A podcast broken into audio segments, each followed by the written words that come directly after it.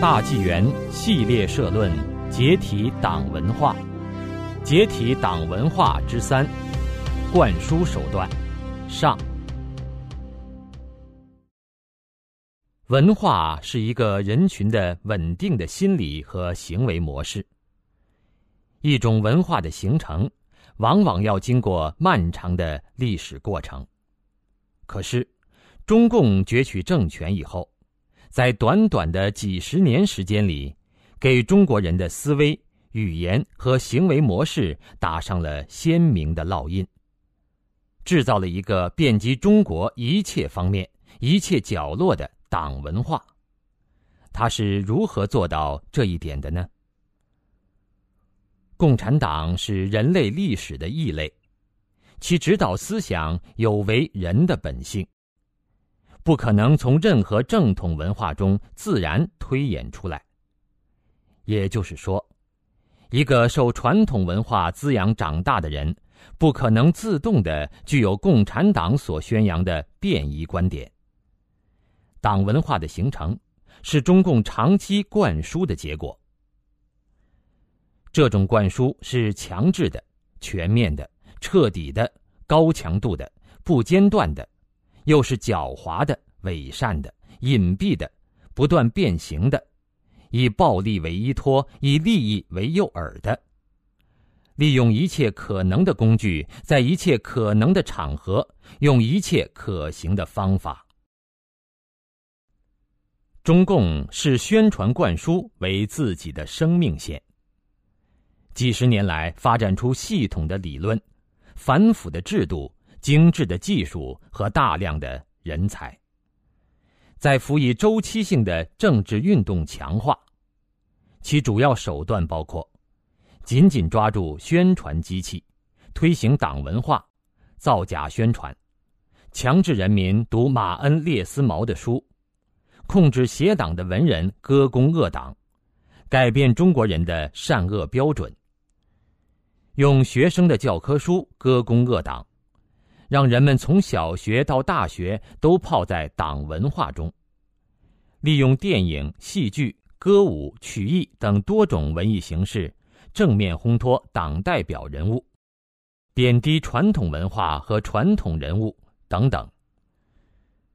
这种灌输是如此系统、如此精致、如此无所不在，以至于很多时候人们并没有意识到自己思想被灌输、被洗脑，没有意识到自己的言语、行为和思维都与中共的灌输密切相关。系统反思中共及大成的灌输手段，有助于我们认清党文化的建立过程、本质特点和画皮千变的内在机制。深入剖析中共的灌输手段，是解体党文化的重要一步。一、紧抓宣传机器，推行党文化。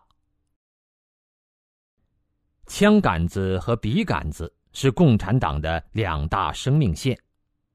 列宁曾经把这种斗争手段概括为恐怖主义加上意识形态。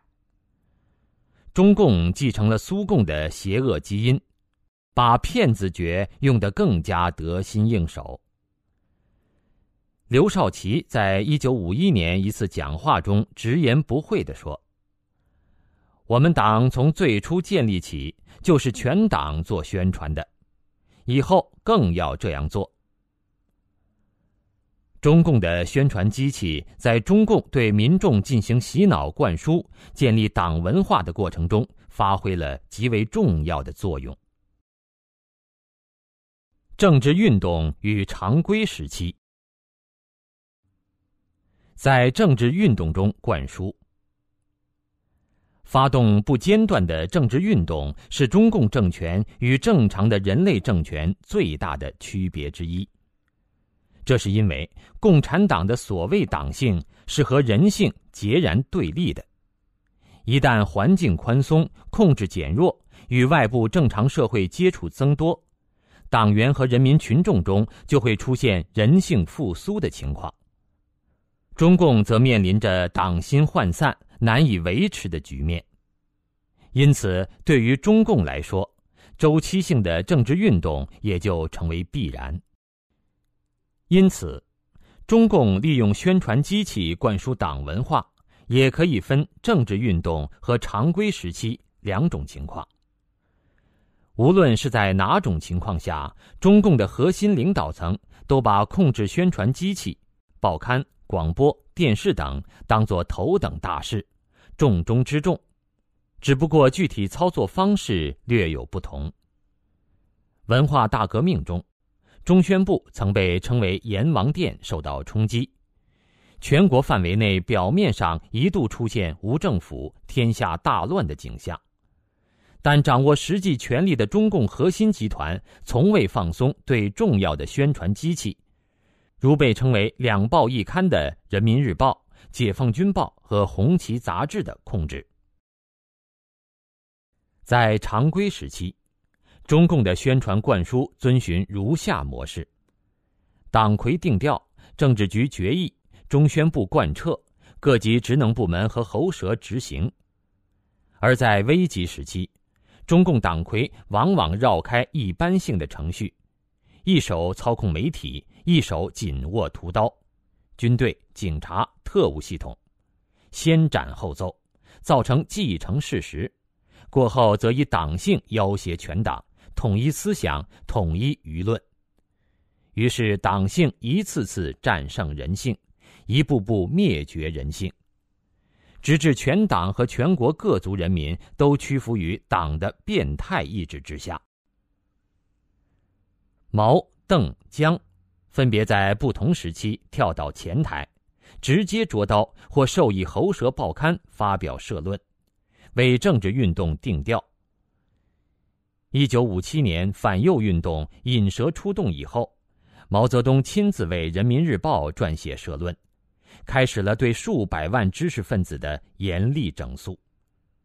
这场被毛称为阳谋的反右运动彻底摧毁了中国知识分子的独立思想和自由意志。为1989年学生运动定性的426社论必须旗帜鲜明地反对动乱，也是在当时实际掌握权力的邓小平直接授意下出笼的。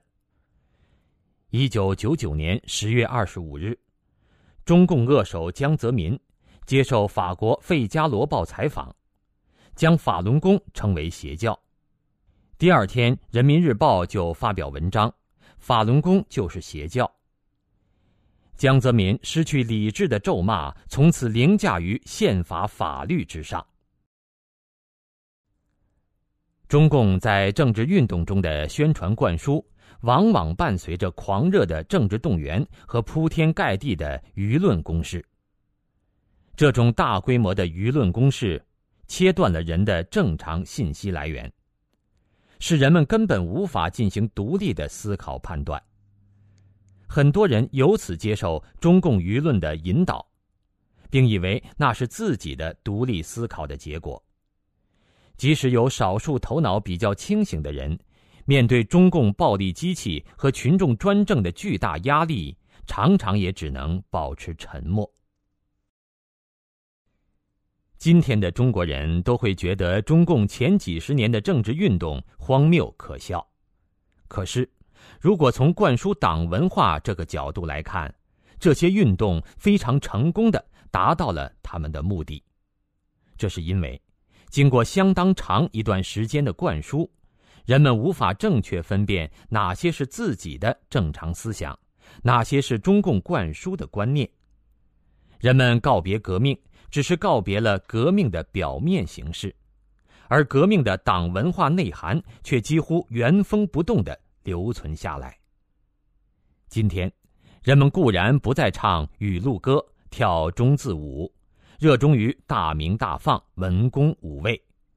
可是，中共的政治运动强化灌输的无神论、唯物论、进化论和斗争哲学，仍然被中国人当成放之四海而皆准、根本无需证明的普世真理。敬天信神被称为封建迷信，被抽去了精神内涵的传统文化，或者被当成装点门面的事物，或者被当成赚取钞票的工具。人们并不觉得有什么不妥，中共的思想改造成功了。10年文革使国民经济到达崩溃的边缘，中共被迫在经济领域和文化领域做出些许让步，但在关系到中共集团生存目标的意识形态领域，他从来没有放松过。邓小平曾说，在这样的问题上，我们从来就没有放，当然也谈不上收。就在2005年，提起被封闭的像高压锅一般的共产流氓小国古巴和北韩，胡锦涛还羡慕不已，说他们在意识形态上一贯是正确的。在新的形势下，中共一方面继续严防死守，围追堵截，另一方面不得不与时俱进，变换花招，其宣传策略变得更精致、更灵活、更有欺骗性了。虽然从80年代到现在，中共又接连发动了整党、清除精神污染、反对资产阶级自由化、批判64民主运动、镇压法轮功等一系列的运动，可是人们并不觉得自己身处政治运动之中，仿佛那已经是很久以前的事了。中共的党文化灌输已经达到了让被灌者不知不觉、心甘情愿，甚至乐此不疲的程度。常规时期的灌输由中宣部统筹实施。英文里的宣传 propaganda 一词和洗脑、欺骗联系在一起，是个不折不扣的贬义词。只有在法西斯和共产党的词典里，宣传一词才具有正面的意义。遍寻古往今来的政治体系，也只有在法西斯和共产党政权体系当中，才有宣传部的一席之地。改革开放以后的中共，出于维护自己国际形象的需要，把宣传部的英文名称改为公共信息部，但其性质没有丝毫改变。作为中共中央直属机构的中宣部，是中共对中国媒体和全民精神控制的专门机构。几十年来，中共始终把完全控制意识形态领域作为其党生死攸关的头等大事。中共通过中宣部掌控全中国的舆论导向，贯彻传达党的意志，通过国家宣传机器对民众进行反复洗脑宣传，把全民思想统一到中共中央的意图上来。中国的2000多家报纸、近10000种期刊、上1000家广播电台和电视台、几十万个网站，均由中宣部和各级宣传部负责管理。众所周知，中宣部并没有自己的意志，它以中共中央的意志为意志，以中共的集团生存为目标，以共产党的利益为根本利益。中宣部的工作说来简单，那就是一面封杀真实，一面制造虚假，以取代真实。我们首先看看中宣部是如何封杀真实的。2002年6月，中宣部下发给新闻媒体的一道禁令，共列举了35个不许，下面只是其中一部分。不许擅自报道农村税费改革，不许对重大疫情、病情进行渲染报道转载，不许对重大安全事故随意报道，不许报道私营企业主入党，不许报道和转载状告各级党委的政府事件，不许过度渲染贫困和暴富分红，不许报道希望工程存在的问题，不许在媒体运用封杀一词，不许提新闻舆论是第4种力量或权利，不许刊发错误言论和不正确观点，不许集中进行批判性和负面报道，不许对民族、宗教等领域进行随意报道，中宣部每年向各省市区传媒下发至少100多条次通知或禁令。省市以及宣传部每年平均向媒体发出的通知禁令超过230条次，其中发禁令最多的上海、广东、四川、山东、湖北、湖南、河南，这些省市的宣传部每年向辖内各媒体发出的各种禁令通知书超过310条次。就是说，这些地方的媒体几乎每天收到一条禁令。为加强对传媒的控制，中宣部设新闻阅评协调小组，监控中央和地方主要传媒的动向，并定期向上报告。从中央到地方，各级宣传部或新闻局聘用大批新闻审读员，专门负责监控传媒文章、音像制品等的政治问题。由中宣部新闻局负责审读的出版物，仅报纸类就达100余份。可能有人会说，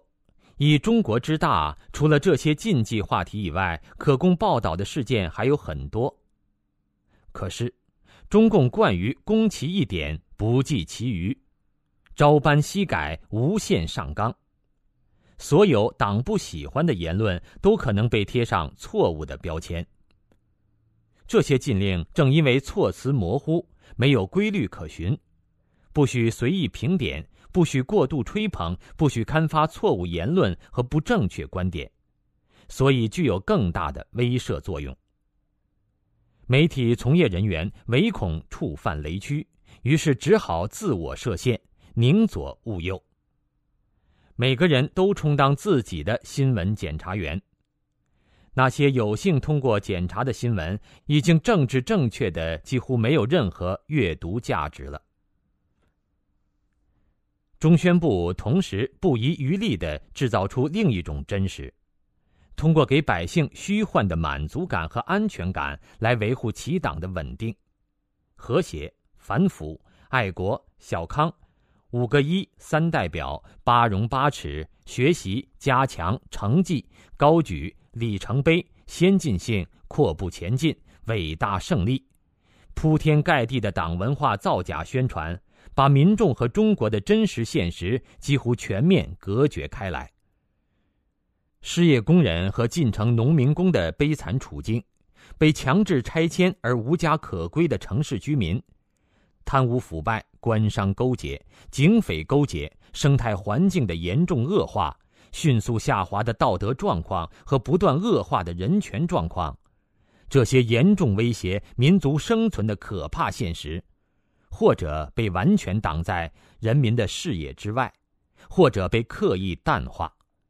美其名曰发展中的问题，只能在进一步发展中解决。自由信息是自由思想和独立判断的来源。中宣部的各种禁令和设限导致信息完全被中共过滤，民众无法从中得到真实的消息，进行独立的思考。同时，人们不得不时时吸食被中共党文化浸泡的信息，顺着党文化的思路进行反应和批判。久而久之，人们对这种灌输习以为常，根本不相信自己已经被党文化洗脑了。主要的宣传机器。获得真实的资讯是人类维持生存的必要条件。古时候，人们通过口耳相传就能够掌握足够应付生活需要的资讯。随着资本主义生产方式的兴起，人类活动的规模和尺度不断加大，世界日益变成地球村。发生在万里之外的事，也可能对一个人的生活产生巨大的影响。这时，口耳相传就远远不够了。大众媒体于是应运而生。大众媒体的出现，从根本上改变了人类的信息环境。通过媒体，分散的个体愈加紧密地和社会发生联系。人们需要关心的事越来越多，个人的精神世界变得更加丰富复杂。今天的人类在很大程度上依靠从媒体获得的信息，对外部环境做出判断，进而做出趋利避害的选择。由于媒体在社会生活中扮演了重要的角色，在西方民主国家，媒体被称为独立于立法、司法、行政之外的第四种权利。记者被称为无冕之王，拥有巨大的社会影响力。中共惯于攻击资本主义国家新闻自由的虚伪性，很多中国人也未经思考就重复中共的话。其实，新闻自由并不意味着任何一个特定的媒体都不具有倾向性，而意味着法律保障具有不同倾向性的媒体自由竞争，也保障个人和团体自由创建自己的媒体。在这种制度下，多家媒体并存并互相补充，使人们有机会综合不同的观点，做出自己的判断和选择。如果有人对所有现有媒体都不满意，那么他也可以依法成立自认为更中立、客观的媒体。与此相反，中国的媒体却全属中共官办，独此一家，别无分号。中央电视台可以在美国播出，美国的电视台却不能在中国播出。中共的严密思想控制意味着媒体正常的传播真实资讯功能的死亡。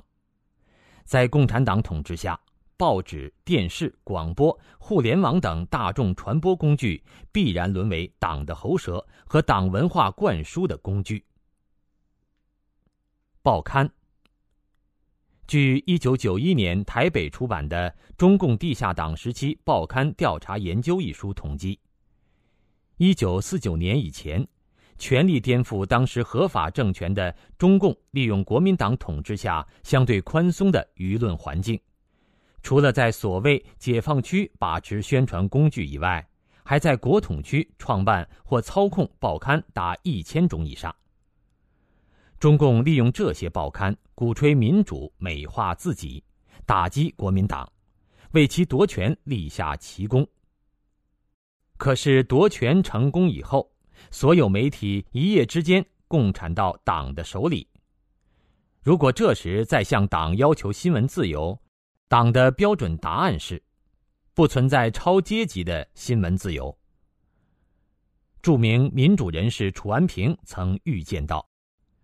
在国民党统治下，这个自由还是一个多少的问题。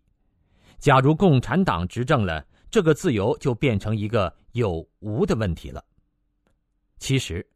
连民主有和无的问题也不存在。毛泽东直言不讳，就是要剥夺反动派的发言权，只让人民有发言权。谁是人民，谁是反动派，只有毛一个人说了算。舆论一律，新闻报道的党性原则，政治家办报，文化工作服务于政治任务。在这些口号的指导下，所有报纸刊物都乖乖地成了中共的喉舌。党要反右，报纸就会说右派要翻天，我们贫下中农不答应。党要跃进，报纸就会说亩产30万斤。党要在无产阶级专政下继续革命，报纸就会说这是保证社会主义江山千秋万代永不变色的百年大计、1000年大计。党要迫害法轮功，报纸就会说崇尚科学，反对迷信。尽管现在的人们都说中共机关报《人民日报》上只有日期是真实的，可是媒体的力量是巨大的，况且除了党的喉舌以外，根本就没有任何独立新闻来源。于是人们不得不或多或少把中共操控的大大小小的媒体当作可靠的信息来源，区别只是被骗程度大小而已。80年代以来，参照台湾开放党禁、报禁，最终建立民主制度的经验，一批有良知的新闻从业人员为争取新闻自由付出了艰苦的努力。如今中共在经济领域实行权贵资本主义，教育、医疗等部门都已经高度市场化。可是，新闻出版仍然被当局牢牢抓在手里。一些试图摆脱喉舌地位的媒体都难逃被整肃的命运。远的有64以前的《世界经济导报》，近的有《冰点周刊》。为了避免激起民愤，中共现在学乖了。对于影响大的报刊，他们不是像以前一样勒令停刊，而是把主编、编辑等人换上政治上可靠的人。报刊还叫以前的名字，可是灵魂已死，而大众还被蒙在鼓里。人的眼耳口鼻神经末梢的正常工作，使人能够对外部环境做出恰当的反馈。假如有人感觉器官出了问题，明明火焰在灼烧皮肤，不但没有痛感，反而觉得愉快，那么这个人的处境就相当危险。60年代初发生大饥荒时，到处都在饿死人，有些地方甚至出现了人吃人的惨剧。报纸还在竞相夸口又创高产，循循诱导人们吃得太多对身体不好。2006年春，北京一场强沙尘暴过后，电视台竟然津津乐道于洗车业创收猛增，暗示沙尘暴可以刺激经济增长。中共的喉舌们为了从天灾人祸和民怨沸腾中挖掘正确的舆论导向，已经到了口不择言的地步。广播电视互联网，除了紧紧抓住报刊以外，中共对新兴媒体同样高度重视。广播电台、电视台、互联网这些新兴媒体全都在中共的掌握之中。据中国新闻出版报2003年5月公布的数字，2002年中国拥有广播电台306家，电视台360家，广播电视台1300家。广播人口覆盖率 93.21%， 电视人口覆盖率达 94.54%。 据调查，15岁到64岁的城市居民中，近 90% 每天收看电视。电视和广播在灌输党文化方面起的作用，应该说已经超过了，虽然还不能完全取代报纸杂志。今天40岁以上的人应该不会忘记文革时期遍布城乡的高音喇叭播放的高亢激越的最高指示和长篇政论。文革以后，播音员的调门降低了，政治觉悟却丝毫不能加，只不过改用更精良的技术和比较贴近人性的方式灌输党文化。电视作为一种传播方式，形象、直观，承载的信息量大，具有强烈的现场感，对观众的影响极为深刻。1979年以后，中国电视业开始快速发展，中共紧紧抓住这一媒体，灌输党文化的技术随着电视技术的进步而一路水涨船高。大部分广播电视节目都以不同方式承载着党文化的内容。以电视为例，1978年1月1日开播的《新闻联播》是中共造假宣传的最重要阵地。半小时长的节目几十年如一日地遵循如下模式：前25分钟的节目无例外的是隆重召开、亲切会见、深刻领会、贯彻实施、光辉历程、伟大成就。有人说只有后5分钟的国际新闻可看，其实这5分钟也是经过中共剪裁、歪曲，有意误导观众的。专题节目如焦点访谈，谈话节目如实话实说，电视剧如生死抉择，综艺节目如春节联欢晚会等等，无不经过精心设计，既要讨好大众，又要让党满意。讨好大众是手段，让党满意是目的。中央电视台的焦点访谈曾经以感言声誉鹊起，可是，一位观众一语道破：什么焦点访谈？创建初期播出的事件算是高射炮打蚊子，现在播出的完全是显微镜找细菌，从不披露大案要案，重大案件也是大事化小，轻描淡写。中央电视台的工作人员自我解嘲说：我是党的一条狗，坐在党的大门口，党叫咬谁就咬谁，让咬几口咬几口。电视剧更是主旋律的天下，反腐片、改革片、伦理片、古装片，说穿了，表达的都是热爱党、理解党、相信党、原谅党。所有的反腐电视剧都遵循一个模式，那就是腐败的都是副职下级，虽然给党的事业造成了一定的损失，影响了党群关系、干群关系，但关键时刻，党的化身、正直、贪官的上级等等，就像西方戏剧美学里批判的机械降神一样，毅然挺身而出，惩办了贪官，化解了矛盾，给党挽回了面子。现实生活中，人们都知道，腐败的绝不仅仅是副职和底层官员。如果说基层官员对国库是蚕食的话，那么党国大员太子党对国库才是鲸吞。即便如此，荧屏上活灵活现的清官形象，还是让观众深深沉醉在对党的好干部的期待之中。1983年开始的春节联欢晚会，是中共想文艺形式灌输党文化的集大成之作。从歌舞、相声、小品到主持人的串场词、朗诵贺电、驻外使领馆组织留学生拜年，全都在刻意混淆党和国家、党和民族的概念，利用人们的亲情、民族感情、爱国之情，巩固中共对他们的心灵控制。东北口音的或者西北口音的小品，除了直接抹黑党的敌人以外，还塑造自欺欺人、苦中作乐的小人物形象，把观众的注意力从造成他们人生苦难的社会政治原因引开，或者用低级的噱头把所有人都描写成无差别的低俗人格，仿佛从来如此，举世皆然，从而掩盖中共统治下道德大滑坡的社会现实。2004年，中国大陆共发生74000起群体抗争事件，四川汉源农民抗争发生大规模流血，艾滋病村惨状触目惊心，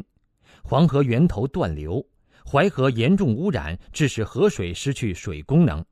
矿难频发，天灾不断。就在这种情况下，2005年的春晚被命名为盛世大联欢，真应了一句流行的话，把欺骗进行到底。由于互联网上站点众多，不利于中共主动出击式的灌输党文化，所以中共当局对互联网的主要策略是封堵，不让中共禁止的言论流传开来。中共监控网络的主要方式包括封锁海外网站、关闭国内网站、抓捕网络作家、过滤电子邮件、布置网警、网特等。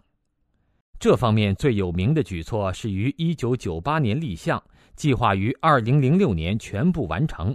前期投资8亿美元的所谓金盾工程。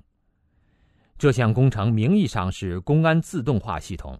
实为一个包括网络各个环节的全方位网络封锁和监视系统，是一个涉及到技术、行政、公安、国安、宣传等多个部门的系统工程。网络世界的信息爆炸给了很多中国人言论自由的错觉，事实上，人们看到的都是中共让他们看到的，中共不想让他们看到的，他们一概看不到。谎言可以自由流通，真相却被极力掩盖，这就是中国网络的真实状况。常用的灌输手法，铺天盖地，让人和真实世界彻底绝缘。美国影片真人活剧的主人翁楚门生活在一个精心构建的虚假世界，这个世界是一部肥皂剧的场景，而肥皂剧的剧情就是楚门24小时的生活。这个虚假的剧中世界包括一切真实世界的元素，而楚门从出生起就生活在这里，因此直到长大成人，他都没能对这个世界的真实性提出质疑。在政治学术语里，中共这种对社会进行全方位控制的政权被称为全权式政权。这种全权式政权能够维持存在的一个先决条件，就是必须有一个利于该政权的虚假信息环境。中共深谙此道，多年来创造并维持了一个无所不包的虚假的信息环境。在这个环境里，人们和真实的世界彻底绝缘，失去了据以判断真伪善恶的参照系统。可以说，中共统治下的中国人都生活在楚门式的虚假世界里。中共也可以在短时间迅速制造一个虚假的信息环境，以达到它的政治目的。99年7月20日以后，中共开动宣传机器，栽赃抹黑法轮功。在短短半年时间内，中共报刊在海内外对法轮功的诬陷报道和批判文章竟然多达30余万篇。其他宣传工具同样开足马力，广播、电视、舞台、课堂、各种会议、集会、强暴、标语，除非你闭目塞听，否则绝没有可能逃脱中共的洗脑宣传。不断重复谎言，重复1000遍就成了真理。纳粹宣传部长戈培尔有句名言：谎言重复1000遍就成了真理。中共是这句话的忠实信徒。阶级斗争要年年讲，月月讲，天天讲，老三篇天天读，文革时期小报抄大报，大报抄良校，现在则有统一口径，转发新华社通稿。中共谎言经过千百遍的重复，成为人们根深蒂固的观念，而他们还以为这些观念是自己思考得来的。宣传和重复往往招致反感和讽刺，可是中共并不害怕人们的反感和讽刺，持续使用这种看似初级的灌输手段，让人产生中共骗术不过如此，何必小题大做，与他一般见识的心理。那些敢于讽刺中共的人一定自是老练通达，不轻信，有主见。可是通过重复，中共的词汇、概念、标语、口号和思维方式被强力压进人的潜意识里，替代了人自发的情感和判断。只要你还在用这种词汇、概念思考，得出的结论只能是党允许你得出的结论。只要你把民运人士称为民运分子，你对他们就绝不会有好感。只要你还在用着解放、新中国这类词，你对中共总有点感恩戴德。只要你还把中共亲昵的简称为党，你就承认了这个恶党盘踞中国自然而然，合理合法。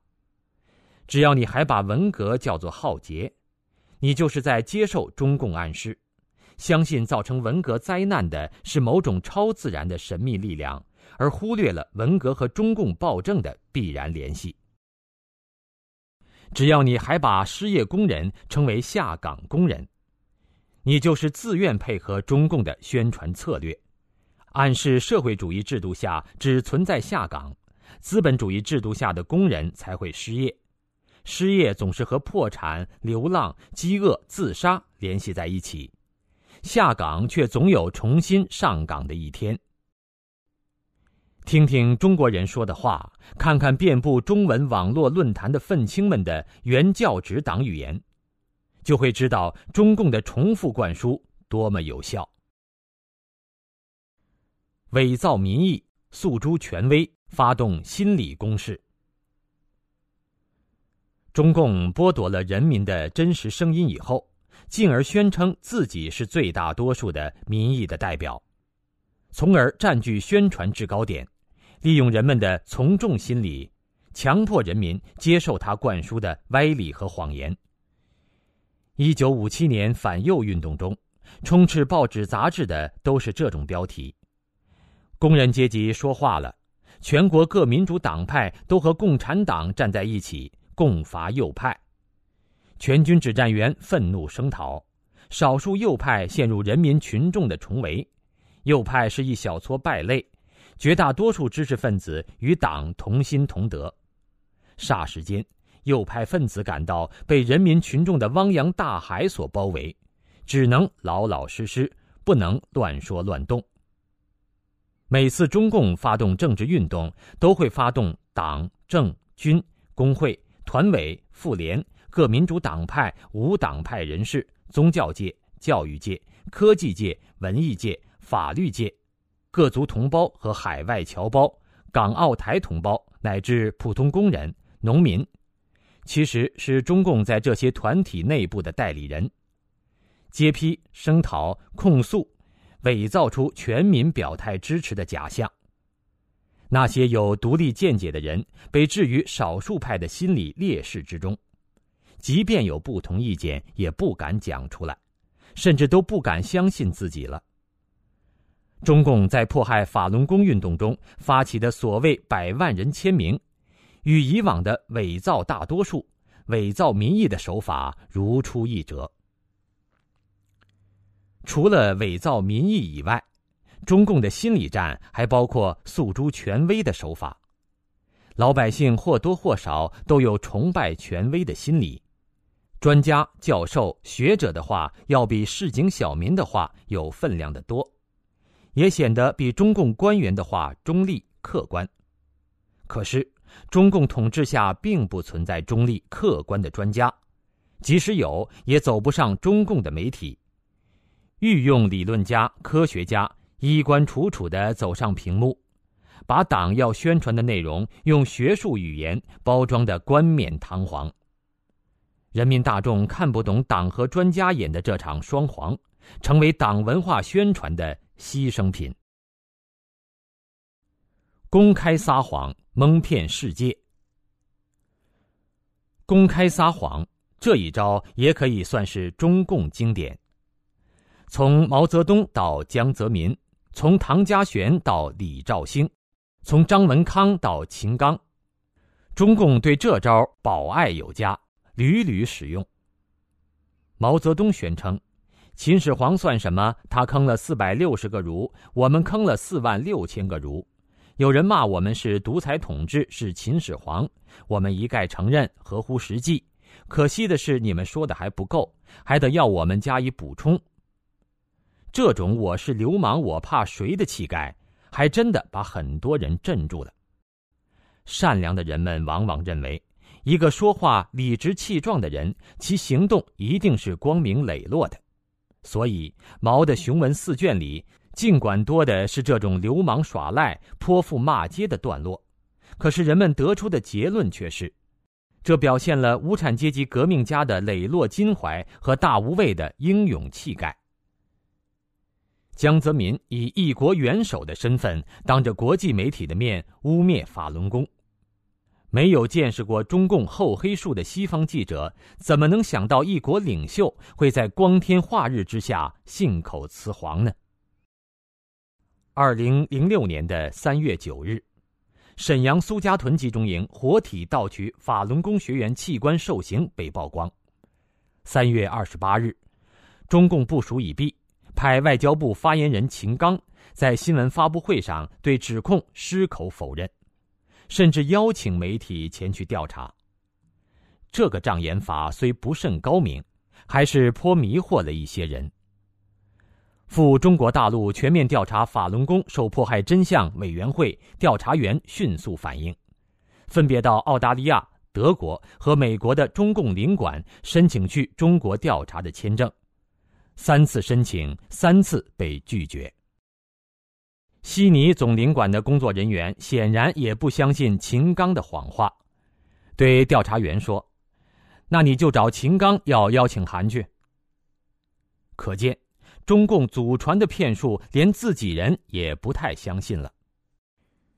对在新闻战线工作的中共党员来说，撒谎就是他们的职业，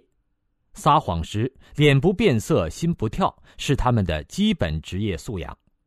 他们每天披着职业人士的外衣所做的，和毛泽东、江泽民、秦刚其实并没有本质上的不同。贼喊捉贼，一边撒谎一边反对撒谎。今天的中国人对党八股太熟悉了，反而不容易觉察其中的矛盾和悖谬之处。毛泽东说，我们应当相信群众，我们应当相信党，这是两条根本的原理。可是如果群众都不相信党了，我们应当相信谁呢？刘少奇说，新闻报道要客观、真实、公正，说得很好，对吧？民主国家的媒体也追求这些目标。可是他接着说，同时要考虑利害关系，看看对人民和无产阶级事业是否有利。这句话是什么意思呢？利害关系和真实原则发生冲突的时候，以哪个为重呢？再说，对无产阶级事业有利，但对人民有害怎么办？他接着给出了例证，例如斯大林犯了许多错误，在肃反斗争中杀错了一些人，是真实的，但是如果报道了，就对当前的斗争很不利，这是立场问题。斯大林杀了多少人呢？据不完全统计，从1929年到1953年，总共有1950万到2200万苏联公民成为斯大林镇压的牺牲品，不包括战争年代，相当于当时苏联人口的1/10。为了中共的一党利益，2000万条人命可以被漠视，这就是刘少奇的客观、真实、公正。当然，这和刘的一贯立场是吻合的。早在40年代，他就曾经说过，所谓好坏之分，应从党的工作、党的利益出发。吹牛拍马不好，但对工作有利就是好的，就要做。今天中共的新闻机构一边反对假新闻，一边严把政治关，一边重申一切从实际出发，一边抓捕敢说真话的记者，一边制度性撒谎，一边攻击资本主义国家新闻的虚伪性。要想了解真实的中共，不能只听其言，更要观其行。灌输手段与时俱进。文革以后，虽然中共发动宣传机器，把其党令人发指的滔天大罪说成个别领导人不可避免的错误，但毕竟我党一贯正确的流氓耍不灵了。于是中共与时俱进，引进了许多更精致、更有欺骗性的宣传手法，以真乱假。如果说49年以前，中共的宣传策略是以假乱真，把一种没有根基的邪说描绘成历史发展的规律，那么49年以后，其策略可以被称为弄假成真。中共强行在城乡各阶层间挑起矛盾，于是其斗争哲学好像是客观地反映了社会现实。改革开放以后，他的策略又调整成了以真乱假，把事实掺杂在谎言里，虚虚实实，让人们根本无从判断究竟哪些是真话，哪些是假话。小骂大帮忙，就像反腐败打苍蝇不打老虎一样，现在的中共喉舌也暴露一些阴暗面，制造媒体公正和言论自由的假象，但对于那些可能危及中共统治的黑幕却坚决封杀。一些媒体用报道小来小去的负面新闻积累一定的信度，在中共发动又一次政治运动的时候大打出手。央视的焦点访谈实话实说节目，或以敢于报道不触动中共根本利益的负面消息，或以风格比较新颖取信于民，但在关系党的生死存亡的大事上，比如对法轮功的迫害中，就被中共拉到前台，利用其积累的一点人气来造谣污蔑，充当了可耻的舆论打手，以大量低级下流琐碎无聊的新闻充斥媒体，让真实的信息淹没在文字垃圾之中。一位西方记者在中国做过访问后说，十几年前人们不知道民运人士魏京生，是因为中共把他的名字从信息环境中抹掉了。现在的人们不知道魏京生，是因为娱乐明星的性感迷人。中共一贯打非不扫黄，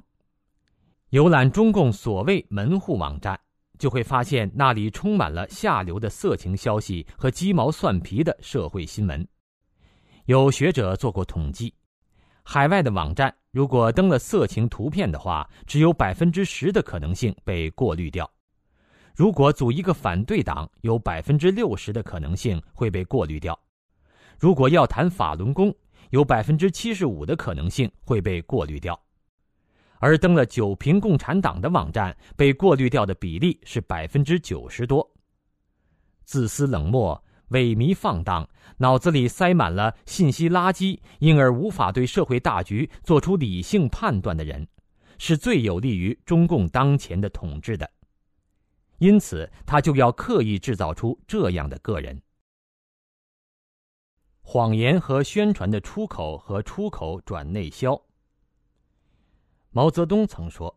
出参考消息就是种牛痘，增强干部和群众在政治上的免疫力。今天的中共已经不满足于从浩如烟海的国外报刊上找对他有利的片言之语了，他一方面出口谎言，毒害其他国家的民众，另一方面直接收买境外媒体，中文的和外文的，和作者，替自己粉饰涂抹。中共恶手江泽民因迫害法轮功，在20几个国家被告上法庭。为了从四面楚歌中挽回颓势，收买完全不懂中文但在中国有生意的花旗银行执行董事库恩，与其他枪手合作，出版《我们观点》的江传。在法轮功问题上，一些国家的媒体和通讯社抵制不住诱惑，换一种口吻重复新华社的谎言，中共再拿这些谎言去蒙骗中国民众。有打有拉，区别对待。89年以后，中共开始有意拉拢收买知识分子、公务员和军队，除了加薪默许这些群体拥有某些特权和灰色收入以外，还给他们一定的知情权和言论权，以此获得他们的谅解和效忠。这点有限的言论自由被严格限制在小圈子里，如学者沙龙，绝不允许进入大众媒体。这些人获得了一种中共渐渐放松言论管制的虚假印象，因而乐于为中共辩护，中共也乐于让他们的辩护言论进入大众媒体，误导普通民众。中共的宣传策略还包括把谎撒到大的离谱的地步，人们从常识和经验出发，无法相信一个政权竟然会如此无耻荒唐，于是不得不姑且相信他们的说法。撒弥天大谎的时候，在细节上不厌其详，因为细节最能打动人心，打消疑问。邀请不明真相的外国人登上银幕，诱导他们说出中共想要他们说出的话，为了更好地兜售其货色，在技术和形式上和世界接轨，现场直播、热线电话、深度报道、民意调查，花样翻新，应有尽有。中共拥有世界上最大的宣传机构，在这些机构供职的人，即便良知为民，想要为国为民做一些好事，可是在中共的严密控制之下，他们完全身不由己。只要中共中央的方针政策定下来，这支大军就会各尽所能，批量生产各种谎言。中共开动庞大的谎言机器，向中国人民灌输了几十年无神论、唯物论、斗争哲学和形形色色的歪理邪说。这些歪理邪说融化在血液里，落实在行动上。当每一个个体都下意识地用它们来思考问题的时候，党文化的收获季节就已经到了。2. 强制人民读马恩列斯毛的书。在西方民主国家，虽然对很多普通人来说，共产主义是邪恶的同义语，但同其他书籍一样，马恩列斯毛的著作仍然可以自由出版、流通和阅读。虽然马列的暴力革命学说受到人们的普遍鄙弃，但学者们仍然把其理论作为社会学或者政治学的一个流派进行研究。大学鼓励学生进行自由的思考和写作，教授从不规定学生必须信奉什么。在社会上，从保守到激进的各种不同的思想流派自由竞争，人们的选择多，有比较，心态开放，不会轻易地盲从什么。马恩列斯毛被人宽容，不意味着他们也会宽容别人。共产党攫取了国家政权以后，把意识形态定于一尊，实行邪教的政教合一，利用暴力和组织手段强制人民读马恩列斯毛的书，灌输邪教教义。几十年来，在中共的思想体系里，马克思及西方文明的大成，毛泽东思想是最高最活的马克思主义，一切正统的传统思想或者被篡改，或者被扭曲，或者干脆被禁绝。马列主义的谬种流传，毒害了一代代的中国人。那么，中共是怎么强制人民读马恩列斯毛的书的呢？第一，利用组织手段，通过组织生活、政治学习，强迫党团员学习马恩列斯毛、邓江的著作和中共文件。曾参加过中共组织的人都知道，中共定期的组织生活、政治学习雷打不动。参加这些会议的人被要求阅读马列著作和中共文件，经常被要求写出学习体会、思想汇报上交。第二，定期的整党整风，强迫党员定期学习马恩列斯毛、邓江的书和中共文件，否则就面临着整肃或处分。40年代的整风，50年代的反右，60、70年代的文革，80年代初的整党整风，80年代中期的清除精神污染，反对资产阶级自由化，刚刚告一段落的保鲜运动，每隔几年或十几年，中共对人的控制力变弱的时候，中共就会来上一回党性教育，重新确认党组织对党员的思想控制。2004年底，《九评共产党》一书发表以后，中共意识到前所未有的统治危机。2005年1月，中共中央发起保鲜运动，计划从2005年1月开始，用1年半左右的时间，在全党开展以实践3个代表重要思想为主要内容的保持共产党员先进性教育活动。党员被要求学习文件，重温誓词，重新登记注册，写出长篇的思想汇报和学习心得。虽然2006年6月29日召开的中共中央政治局总结会吹嘘保鲜运动主题鲜明，领导有力，措施得当，工作扎实，取得了显著的实践成果、制度成果、理论成果，可是干部党员对保鲜极其反感，这完全是公开的秘密。人们私下里发牢骚，说怪话，怨声载道，另一方面无可奈何地做官样文章，重复意识形态高调，虽然讨人嫌，但仍然可以产生潜移默化的作用。1964年，在一次关于教育的谈话中，毛泽东说，考试可以交头接耳，甚至冒名顶替，冒名顶替的也不过是照人家的抄一遍，我不会，你写了，我抄一遍，也可以有些心得。中共看准了，抄一遍，重复一遍，党员和群众就会加深一些对谎言的印象。这些谎言储存在人们的记忆里，在另外一些时候，他们很可能就会不自觉地重复这些谎言和高调，间接地毒害别人。另一方面，对于那些人性和良知未泯的党员，也可以达到侮辱其人格操守的目的。撒一个谎也是撒谎，妥协一次也是妥协。时间长了，这些人只好放弃对自己人格的坚守，开始随波逐流。中共这么做，同时也是在刻意培养人们的政治厌倦。在对自己有利的时候，中共煽动人们的政治热情，鼓吹要关心国家大事，批判政治落后分子，批判逍遥派。现在，中共又在暗示人们不要参与政治，否则就要被贴上搞政治的标签。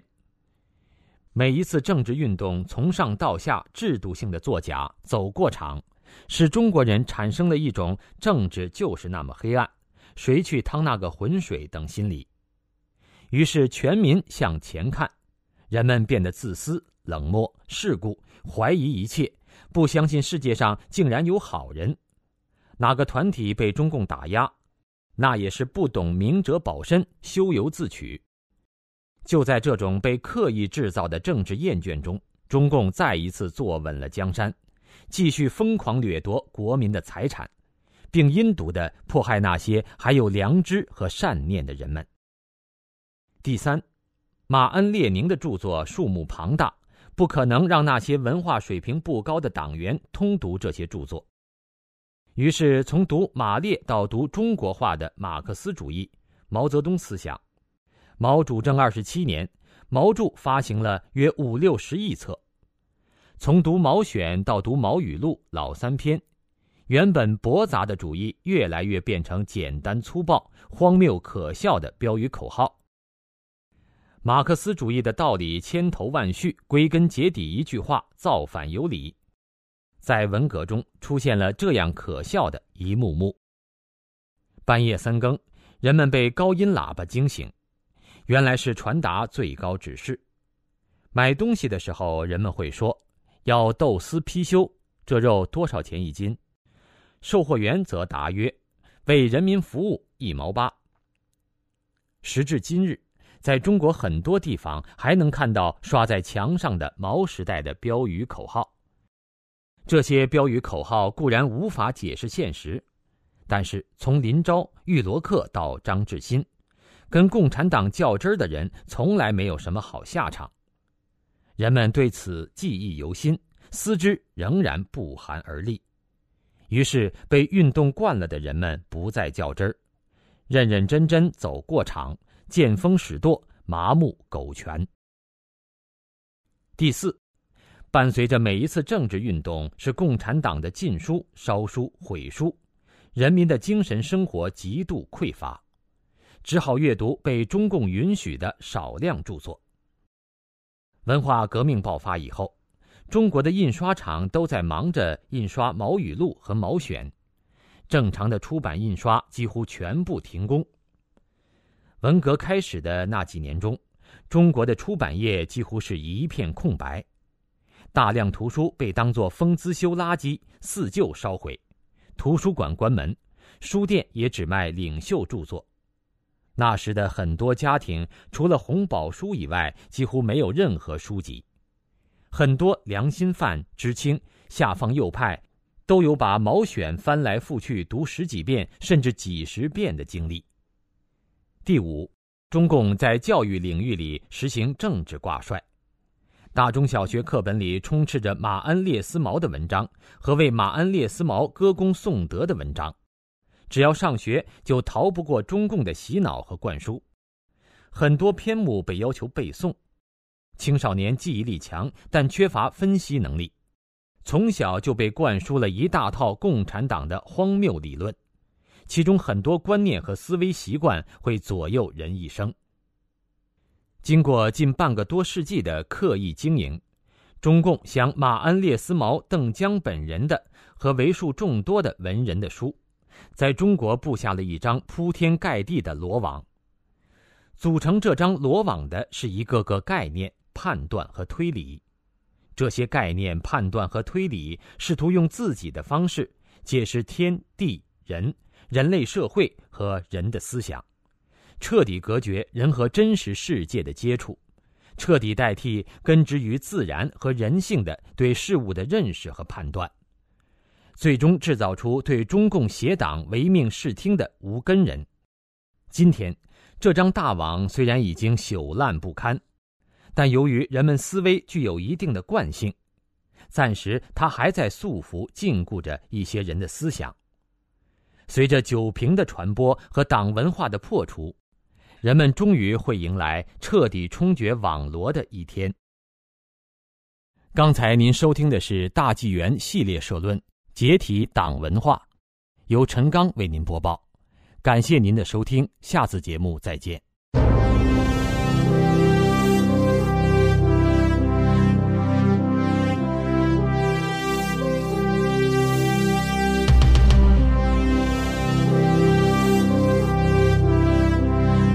大纪元系列社论《解体党文化之三：灌输手段》三，利用邪党的文人歌功恶党。九评之一指出，所有的非共产党政权社会，无论其如何专制和集权，社会都有一部分自发组织和自主成分。共产党政权中，所有这些自发组织和自主成分被彻底铲除，取而代之的是彻底的自上而下的集权结构。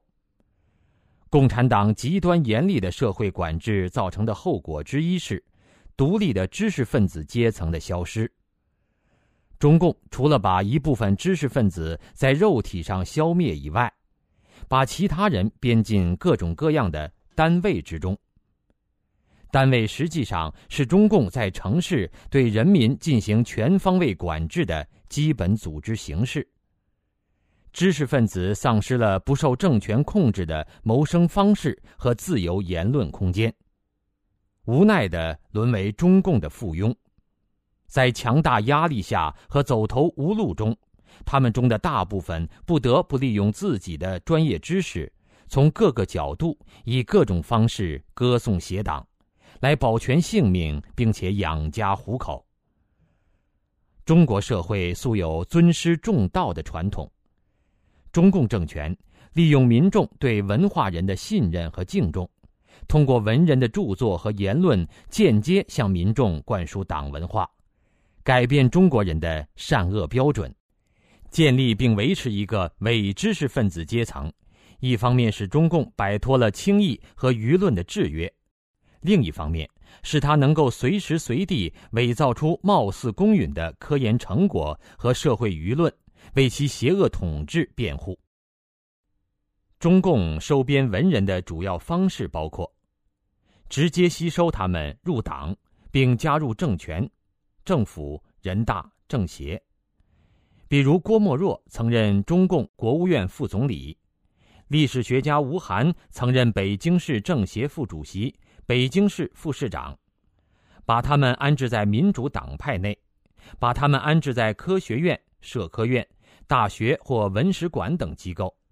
或者安置在作家协会、戏剧家协会、文联等部门。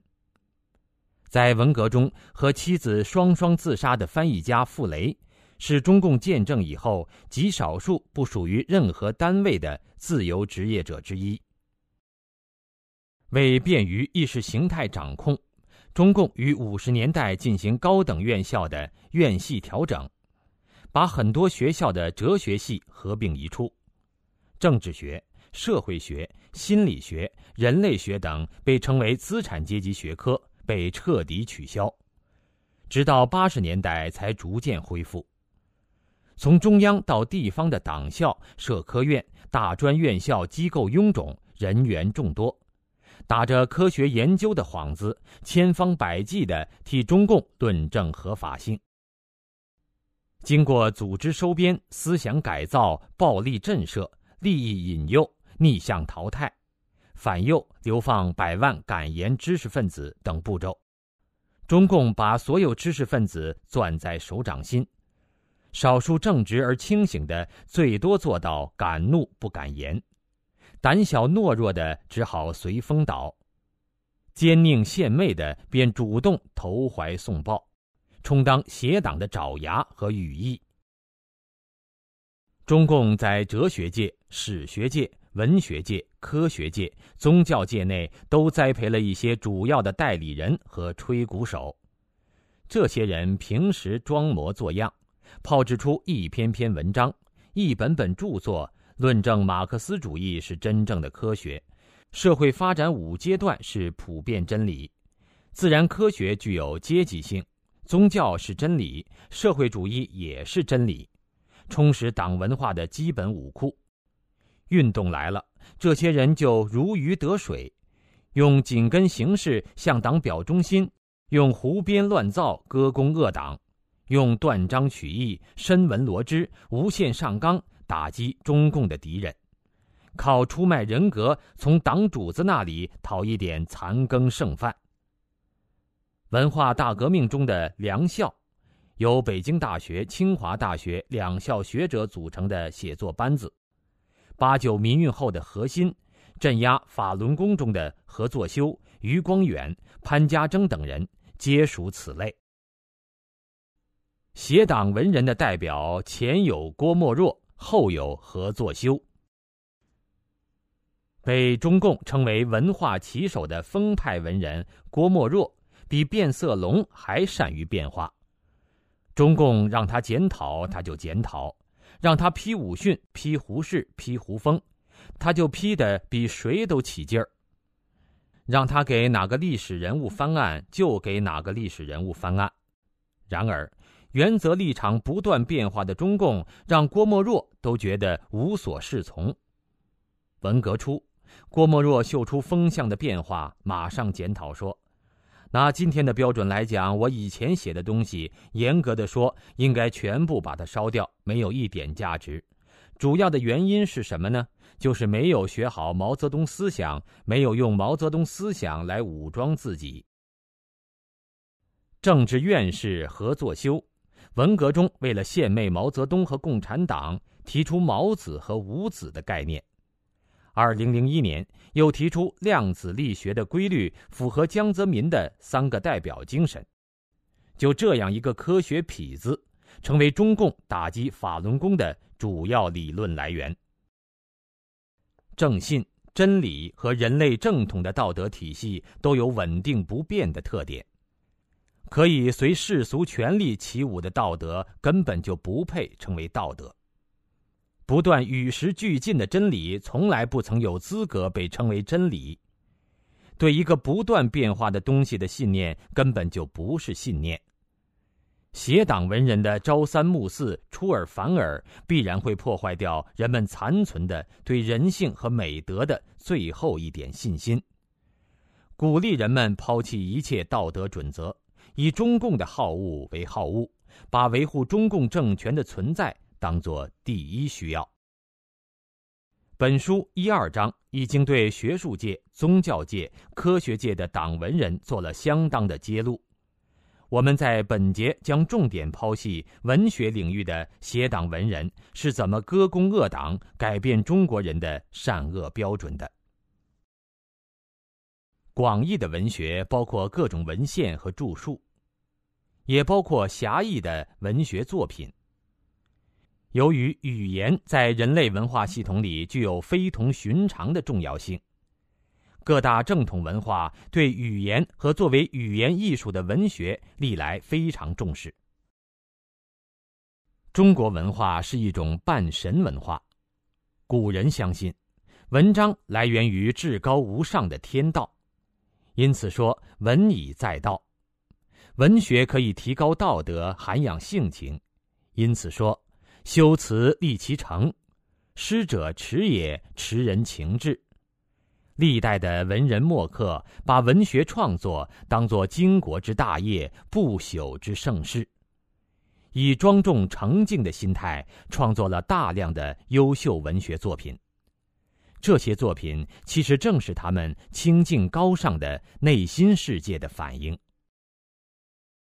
中共作为一个控制人思想的邪教，对意识形态的重视超越于古往今来一切政权之上。中共邪灵入侵之后，文学不幸沦为中共制造党文化、灌输党文化的可耻工具。肯对中共俯首听命的无形文人飞黄腾达，不愿放弃自己人格尊严的作家诗人，即使免遭迫害，也被剥夺了写作或发表的机会，只能在社会边缘郁郁而终。共产党的文艺思想由马恩开其端，列宁承其绪，毛泽东总其成。毛泽东在延安文艺座谈会上的讲话中公开宣称，共产党就是要使文艺很好的成为整个革命机器的一个组成部分，作为团结人民、教育人民、打击敌人、消灭敌人的有力的武器。这段杀气腾腾的讲话拉开了中共利用其文人建立党文化、操控中国人精神世界的序幕。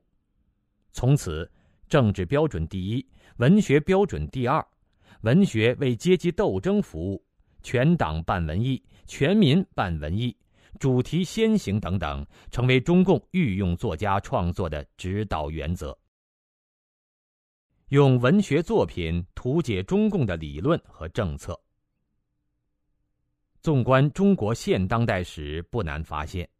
几乎每一次中共发动的政治运动都从批判某一部文艺作品或某一个文艺思潮开始。40年代的整风运动从王实卫的《野百合花》开刀，50年代一系列思想改造运动从批判电影《鲁迅传》、《红楼梦研究》和所谓胡风集团开始。文化大革命用吴晗的新编历史剧《海瑞罢官》祭旗，而批判电视片《和商》则是64镇压后的思想整肃的重要步骤。另一方面，中共麾下的文人随着中共的指挥棒翩翩起舞，用文艺作品图解和吹捧中共的理论和政策，满足不同时期中共的政治需要。为了适应中共土地改革，剥夺地主土地和后来的合作化运动剥夺所有农民土地的需要，文人们创作了《暴风骤雨》《三里湾》《创业史》，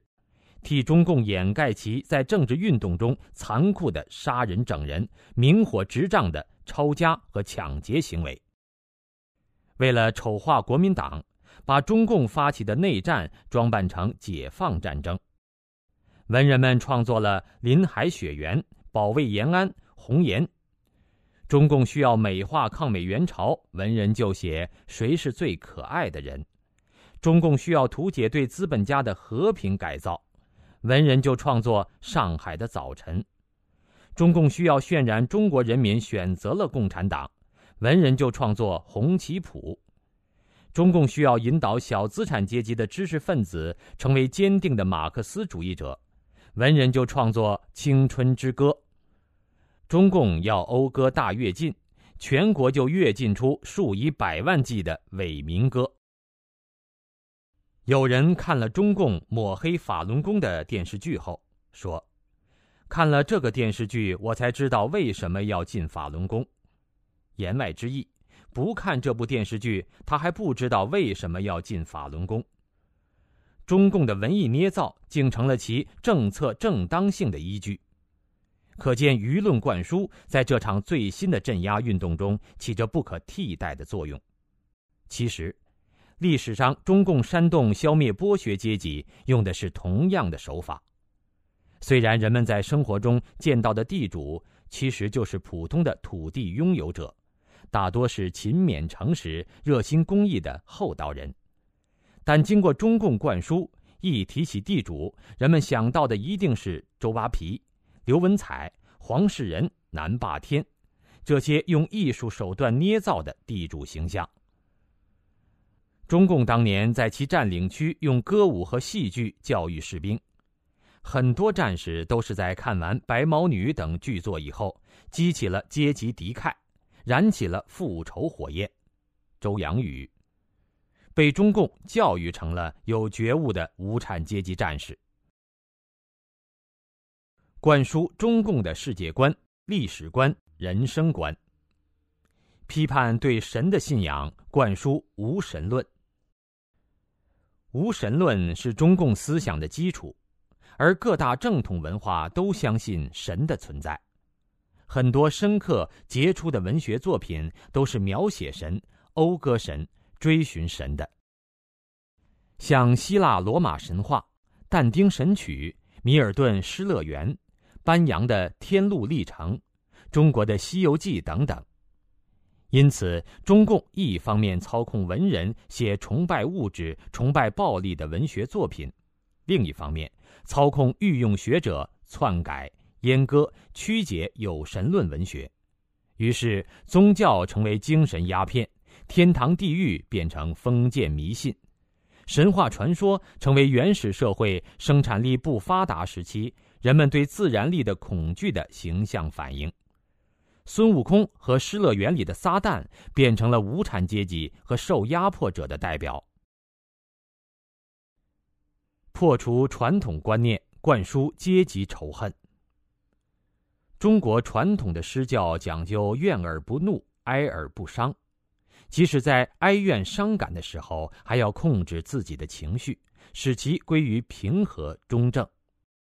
中国古典文学里充满了描写忠孝节义、美好的亲情友情的作品。古希腊哲学家亚里士多德认为，悲剧的作用是宣泄和净化。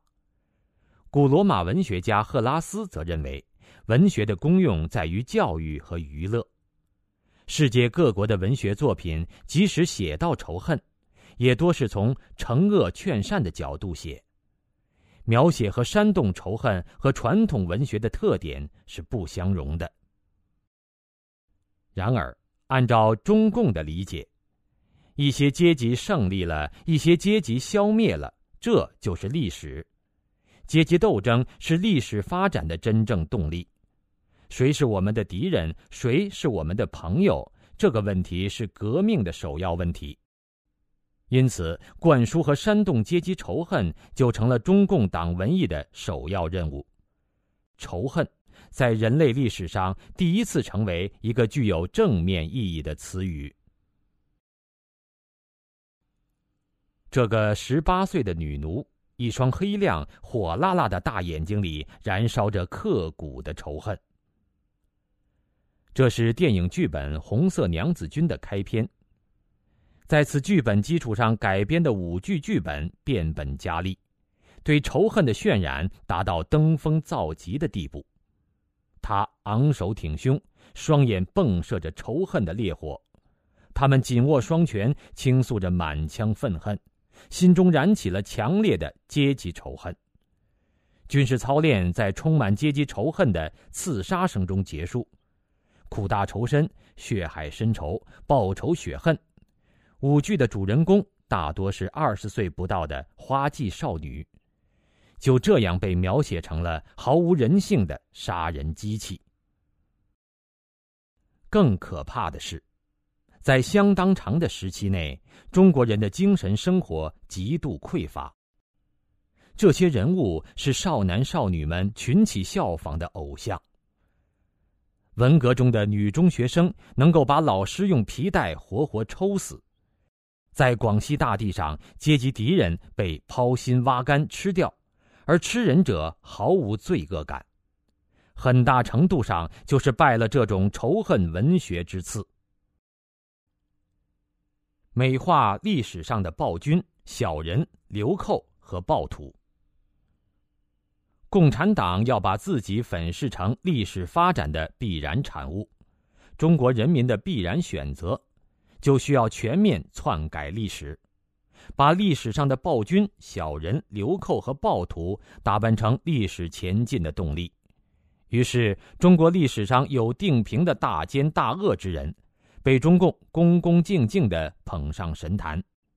暴虐的商纣王、秦始皇、刻薄寡恩的商鞅，都成了中共歌功颂德的对象。中共奉农民战争头领为先驱，残忍嗜杀、暴虐无度的黄巢、张献忠、洪秀全成为中国文学殿堂里的正面形象。这里仅举一个小小的例子。明末匪首之一张献忠嗜杀成性，当时的四川一省人口几乎被他以各种方式屠戮殆尽，附属的天府之国变成人间地狱。获1982年茅盾文学奖的长篇历史小说《李自成》第一卷下册开篇，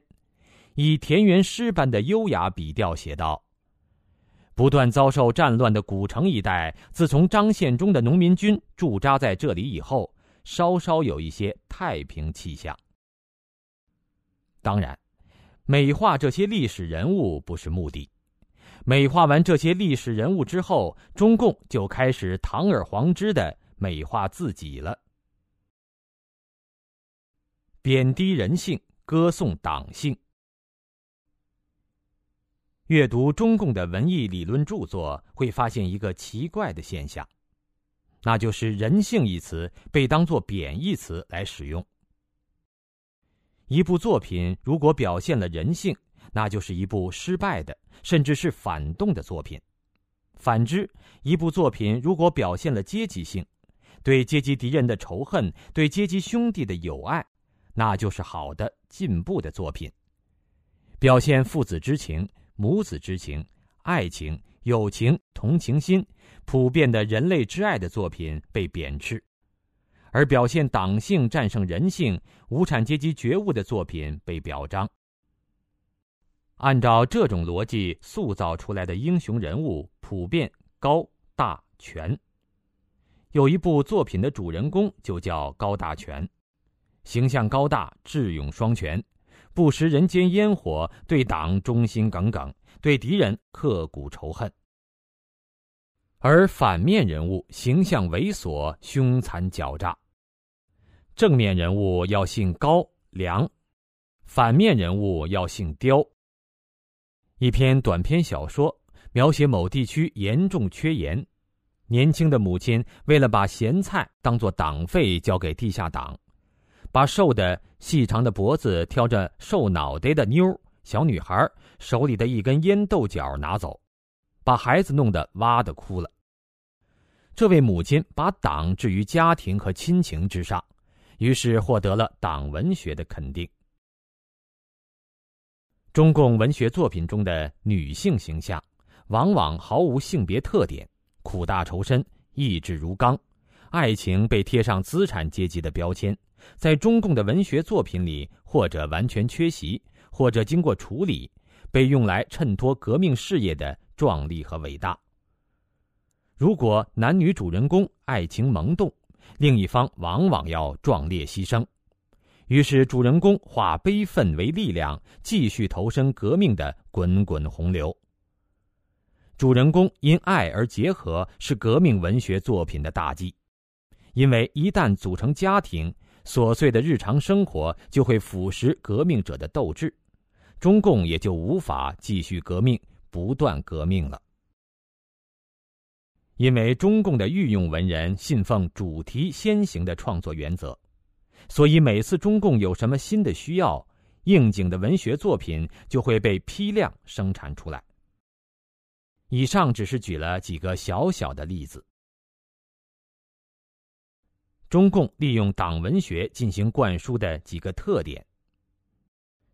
党文化是附着在中国文化之上的一种附体文化。中共极善于利用传统文化、民间文化的形式和元素，达到增强宣传效果的目的。全方位盗用民族文化形式。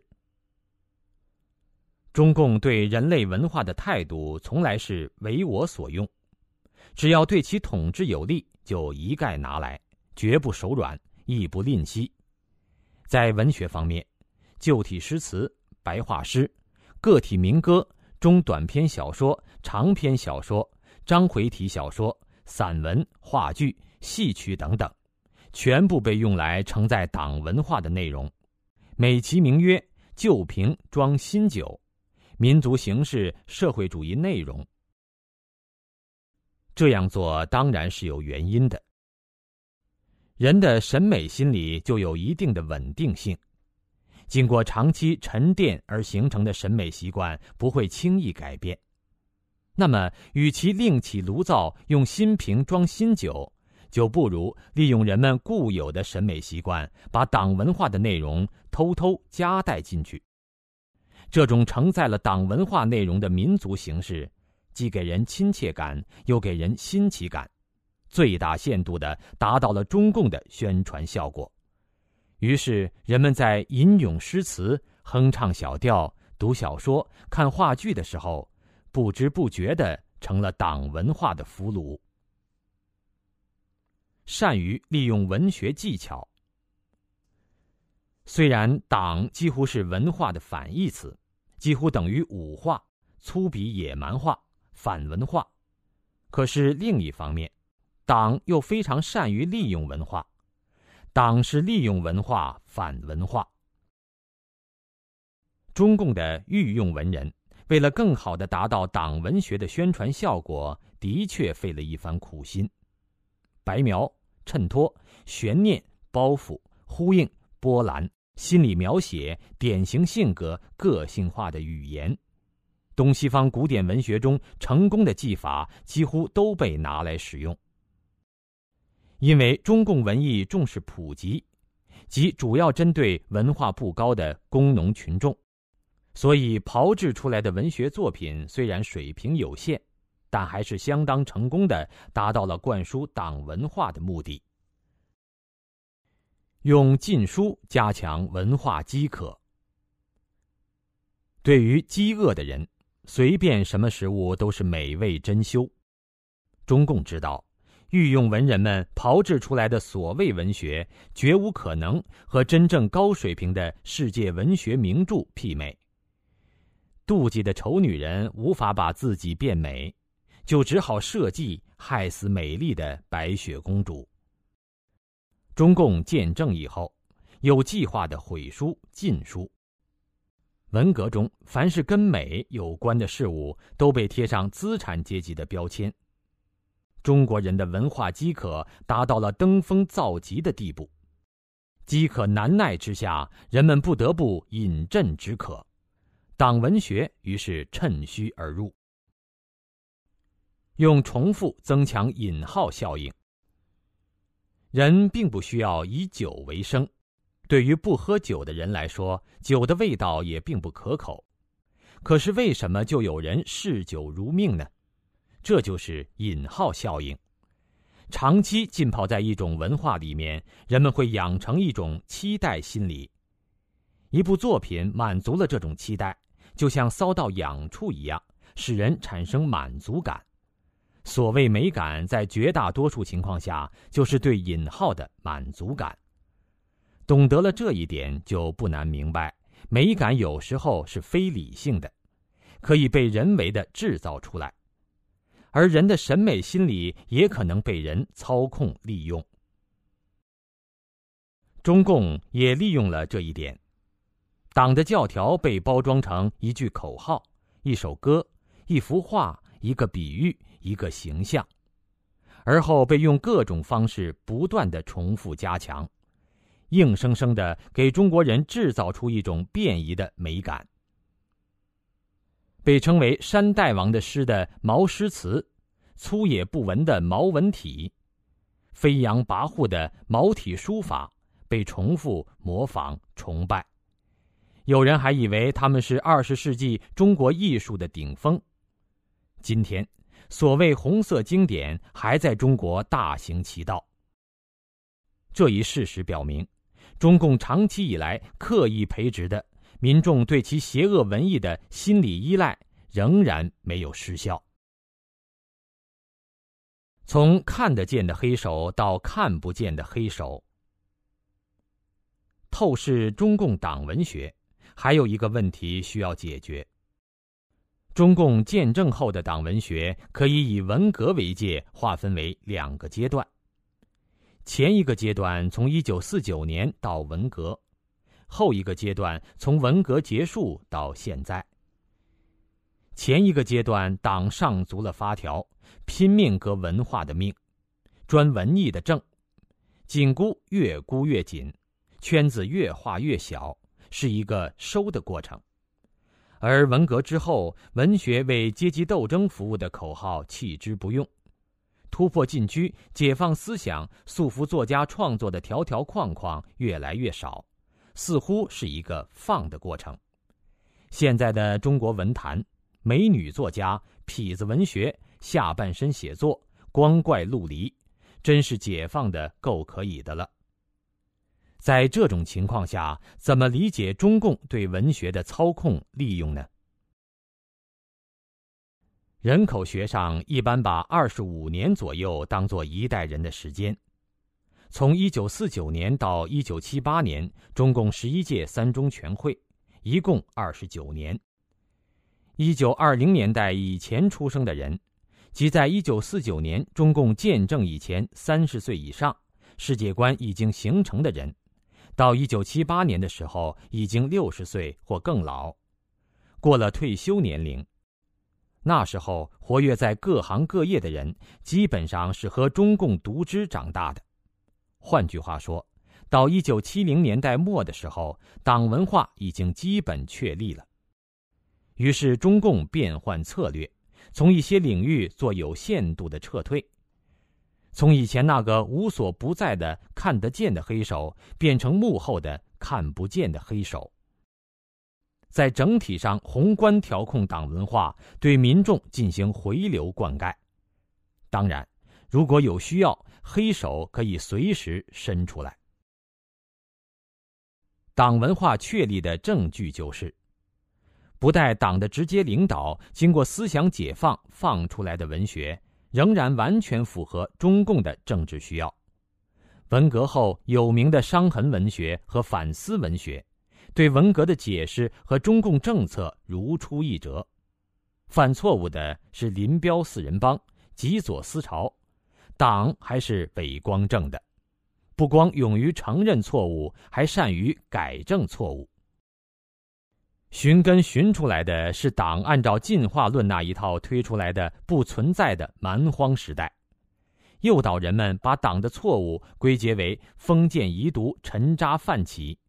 意识流流动的是打散重排的向党交心和忆苦思甜，写实写的是市井小民的卑微生活，替党告诉大家，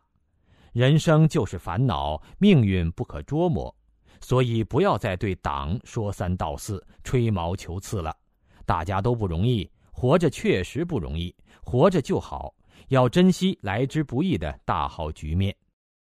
以调侃和嘲讽为能事的文学作品，实际上是在用另一种语言垃圾反对党语言的垃圾，暗示如果不和党同流合污，就只能用玩世不恭确证个体价值。与各种性乱现象一起造成性伦理在中国的全面失控的色情文学，则给人以党天下言论自由的假象。今天中国的文化生态呈现出极端复杂的面貌，只有真正认清中共的真实面目，才能以简御繁，不为各种假象所迷惑。中共为了维护自身的存在，无所不用而又毫无底线。它可以，凡是敌人拥护的我们就反对，凡是敌人反对的我们就拥护，但它也可以反对敌人反对的，拥护敌人拥护的。只要敌人不反对它的存在，它可以豪言壮语、粗言恶语，也可以温言软语、甜言蜜语。一边是主旋律，一边是多样化，一边是四个坚持，一边是双百方针，一切以时间、地点、条件为转移。列宁语。登上权力巅峰时，他说：“胜利者不应被谴责。”斯大林语。在惴惴不安中苟延残喘时，他又会说：“面对强大的敌手，明知不敌也要毅然亮剑。”即使倒下也要成为一座山、一道岭，把自己打扮成具有崇高动机的悲剧英雄。我必须对历史负责。我承认，对手可能比我强大得多，可对方已经宝剑出鞘了，我能不亮剑吗？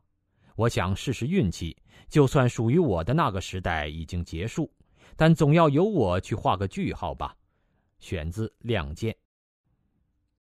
生存是什么？生存就是不择手段地活着。你可以卑鄙，你可以无耻，你还可以下流，只要能在这个世界上活下去就好。吃草的未必是仁慈，吃肉的未必是残忍。我是一只狼，注定了是一只狼，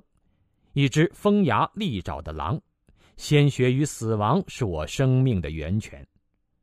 选自《狼》。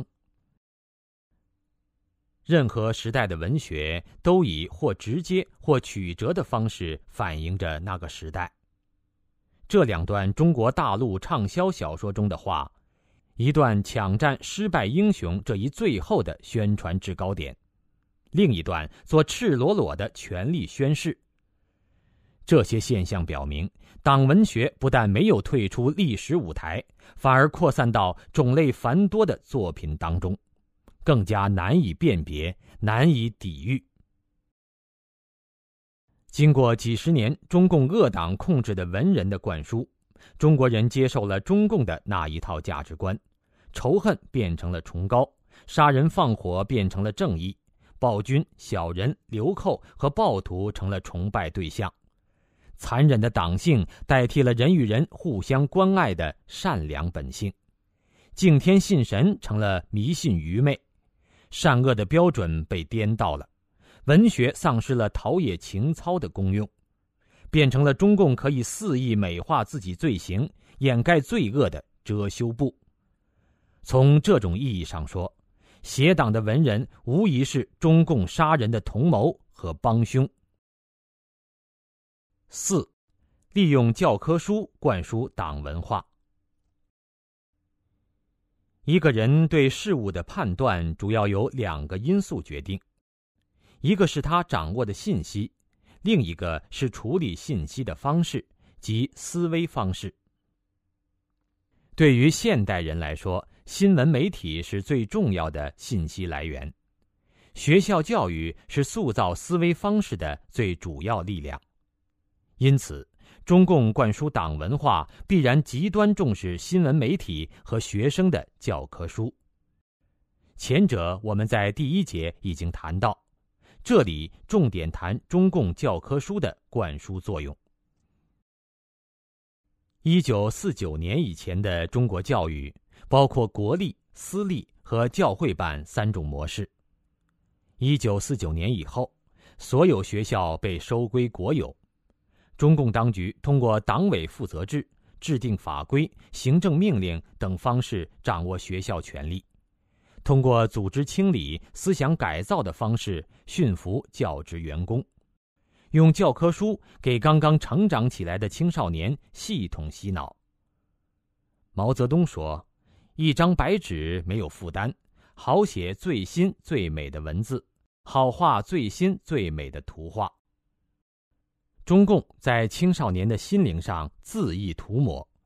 教育成了中共灌输党文化的重要阵地。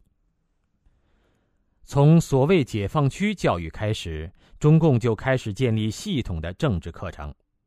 取得政权以后，中共教育部门逐渐将政治教育法规化，强制各级学校实行。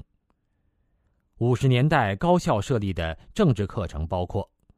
马列主义基础、社会发展史、中国革命史、政治经济学基础等等。在非运动时期，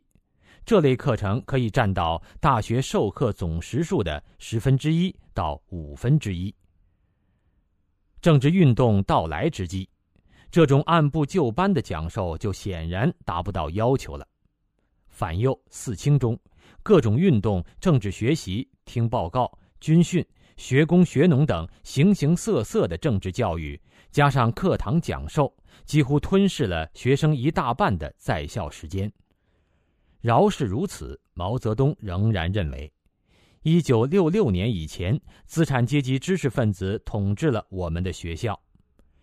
1967年，中共中央关于小学无产阶级文化大革命的通知草案提出，小学1至4年级学生只要求学习毛主席语录，兼学识字，学唱革命歌曲，学习一些算术和科学常识。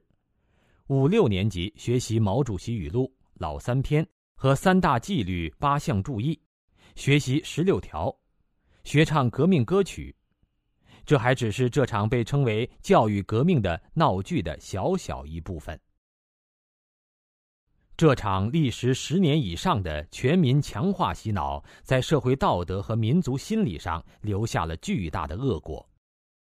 现在我们再来看看，在改革开放以来的正常时期，中共是怎么向学生灌输党文化的。政治课骗你没商量，课程多，课时长，覆盖面宽，要求严。古时候的学童开蒙学习的是洒扫应对进退的礼节，礼乐射御书数的常识，用的教材里面本身就包含着做人的道理。西方近代以来，儿童除文化课以外还上公民课，学习内容是民主社会公民的权利和义务。可是中共把教育当作阶级斗争的工具，教育的目的不是培养人格健全的个人或理性负责的公民，而是听党的话、跟党走的接班人。教学目的不同，决定了教学手段和内容都不同。从小学到大学，这是概括的说法，其实灌输从幼儿园就开始了，一直到博士班。中国的学生一直要上一门政治课，课时之长，课程之多，要求之严，古今中外仅见。在不同的阶段，这门课有不同的名称和侧重点。小学时叫思想品德，初中叫思想政治、社会发展史、国情教育，高中叫青少年修养、哲学常识、经济常识、形势任务，大学里叫马克思主义哲学、革命史、社会主义建设、法律常识等等。这些课程虽然名称不同，但宗旨只有一个，那就是证明只有共产党才能救中国，只有社会主义才能发展中国。这些课程估计占学生总上课时数的近1/5。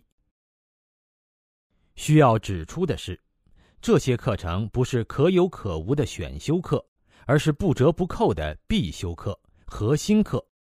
列入各级考试必考科目中。在某些升学考试里，政治不及格者一概不予录取。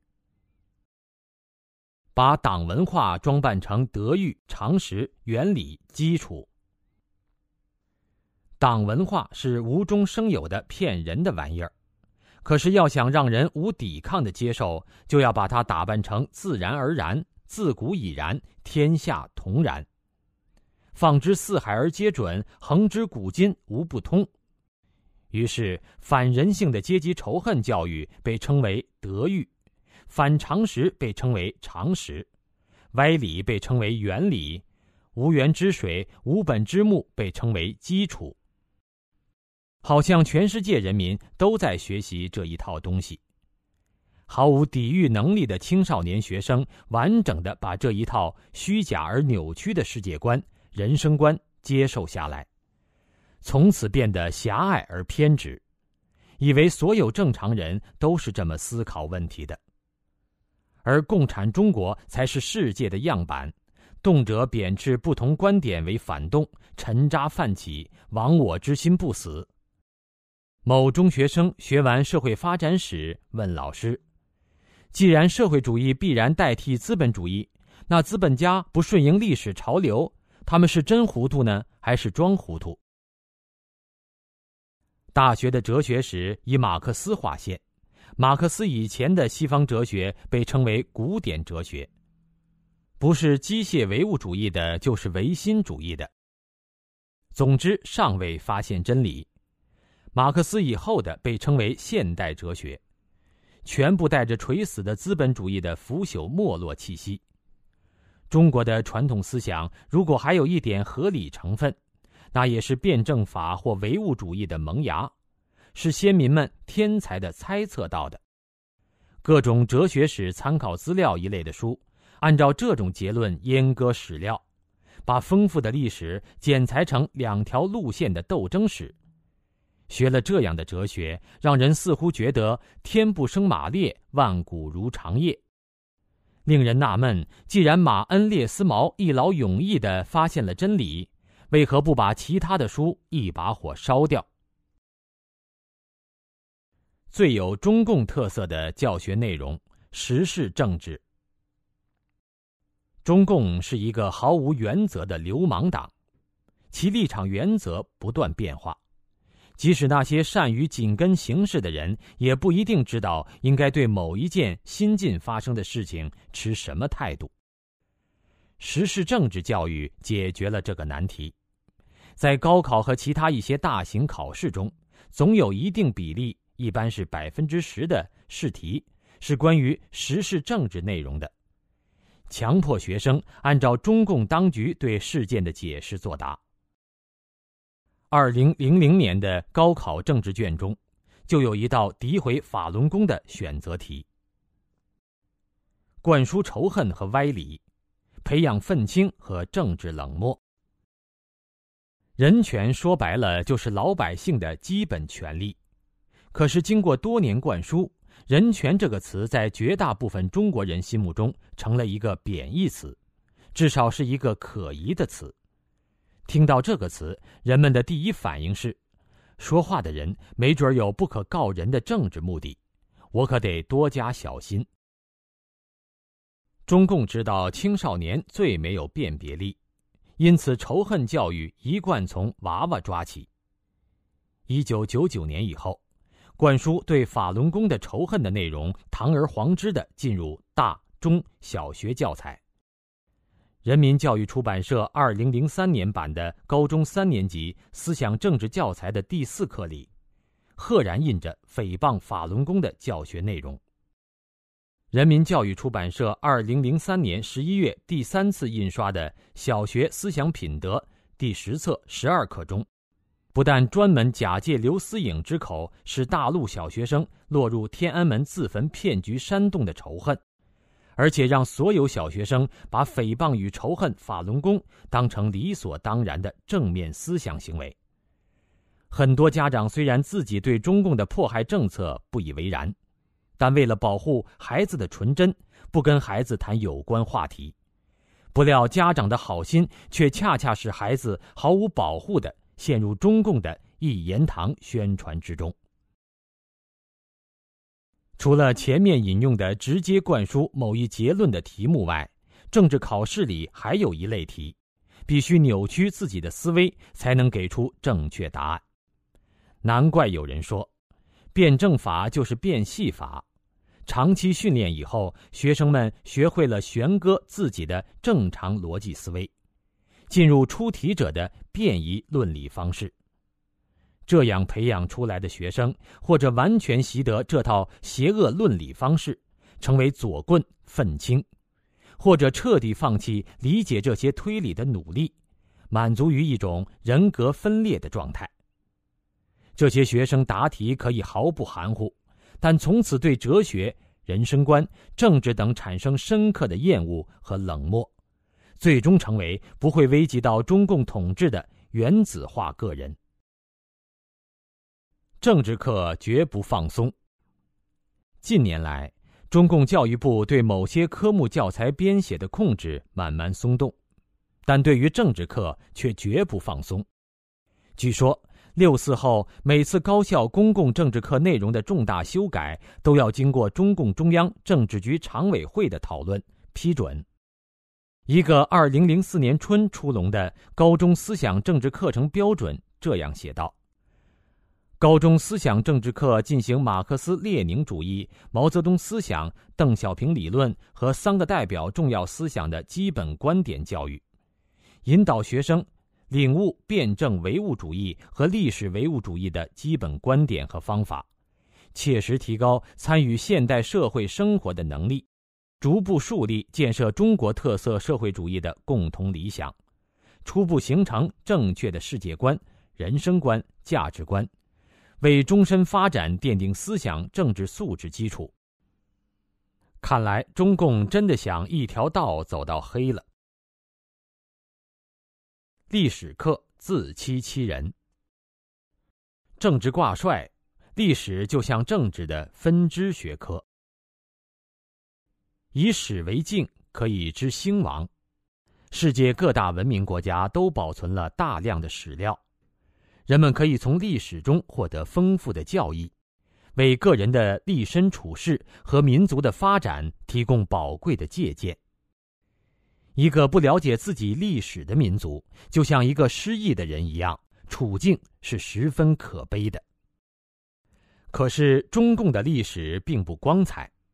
真实的历史是共产党的大敌。为了论证其统治的合法性，中共必须垄断历史的解释权，御用学者们使出浑身解数，把中国历史嵌入虚幻的发展5阶段，得出历史选择了共产党的结论。通读中共的中国史教材，得到的突出印象是，农民战争是历史发展的动力。从陈胜吴广开始，中国人民就眼巴巴地盼望着掌握了历史真理的革命政党出现，好把他们从水深火热中拯救出来。这一盼就是2000年，终于10月革命一声炮响，共产党来了。事实真相是，人类历史发展5阶段是纯粹的虚构，跟中国历史更是完全对不上号。如果说中国从战国时期进入封建制，那怎么解释秦始皇的废封建制郡县？孔子说，五从周急急奔走于6国之间。要恢复3代的礼乐制度，在中共眼里是奴隶主阶级的代言人。可是为什么孔子的儒家思想反而成了封建时代的正统思想？谎编大了就难以说圆，这套体系被戳得体无完肤。中共只恨当年不曾把25史烧掉。掩盖、篡改、断章取义，把真实历史碎片化。中共的教育部门编历史教材的指导原则是，唯物史观解释不了的一概不讲，共产党的丑事恶行一概不讲，历史上的圣贤君子、明君贤相要挑着讲，讲的时候一定要指出其历史局限性，反动阶级的罪恶要大讲特讲，农民起义要大讲特讲，共产党的光辉历程要大讲特讲。中共的历史书也讲孟子，讲的是劳心者治人，劳力者治于人，以显示其剥削阶级的本性。讲国民党要污蔑他们消极抗日、积极反共，却从来不敢说真抗日的恰恰是国民政府。中共自己1分抗日，2分应付国民党，7分发展壮大自己。讲基督教不讲爱人如己的教化，要强调宗教战争和宗教是殖民主义的工具。讲资本主义国家要强调资产阶级民主的虚伪性和经济危机的内在矛盾无法克服。近年来，越来越多的青年学生意识到中共对历史的篡改，想通过自己的阅读和研究了解历史真相。可是由于被先入为主地灌输了一套中共的邪恶史观，很难有根本上的突破。在近现代方面，中共垄断史料，封锁言路，目前在中国大陆几乎没有可能全面了解中共起家以后的真正历史。由于中共对历史的系统篡改，要了解中国的历史真相，不光要有能力看破中共就具体事件编造的谎话，更要有能力从中共的理论框架里跳出来，站在整个人类文明史的高度看待共产邪灵祸乱人间的近一个世纪。在这方面，《九评共产党》一书给我们提供了很好的范例。语文课欲骗娱乐，课文的选择。在给学生灌输党文化方面，如果说政治课唱的是白脸，那语文课唱的就是红脸。政治课是疾风暴雨的惯，语文课是春风化雨的惯，方式不同，目的一样。中小学语文课本的文章选择很有学问，中共党魁的文章或关于他们的文章要占到一定比例。中共的所谓英雄人物王二小、刘胡兰、江姐、邱少云、董存瑞、黄继光、狼牙山五壮士等也不能缺席。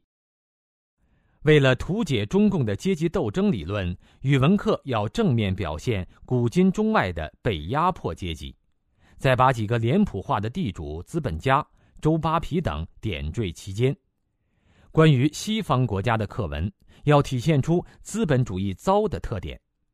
小音乐家杨科、万卡、我的叔叔于勒，或者悲惨的死去，或者暗淡的收场。世界名著不得不选，但要选与中共教条合拍的。因为毛用阶级斗争的观点读《红楼梦》，所以中学教材要选葫芦僧判断葫芦案，以显示封建统治阶级自私残暴，草菅人命。中学语文课本收录最多的是毛泽东和鲁迅的文章。毛说反对自由主义，鲁迅说5000年历史满本写着2个字，吃人，要痛打落水狗，废恶泼赖应当缓刑。这些篇章很多部分都要背诵。老师的教法，不管这些课文的意思多么单纯明确，但任何文本在理论上都可以用多种方式解读。为了杜绝这种可能，中共的教育部门要求语文老师在讲解完字词句断章之后，再画龙点睛地指出课文的中心思想，强制学生重复这些党文化话语。比如上文提到的小音乐家杨科是小学5年级的课文，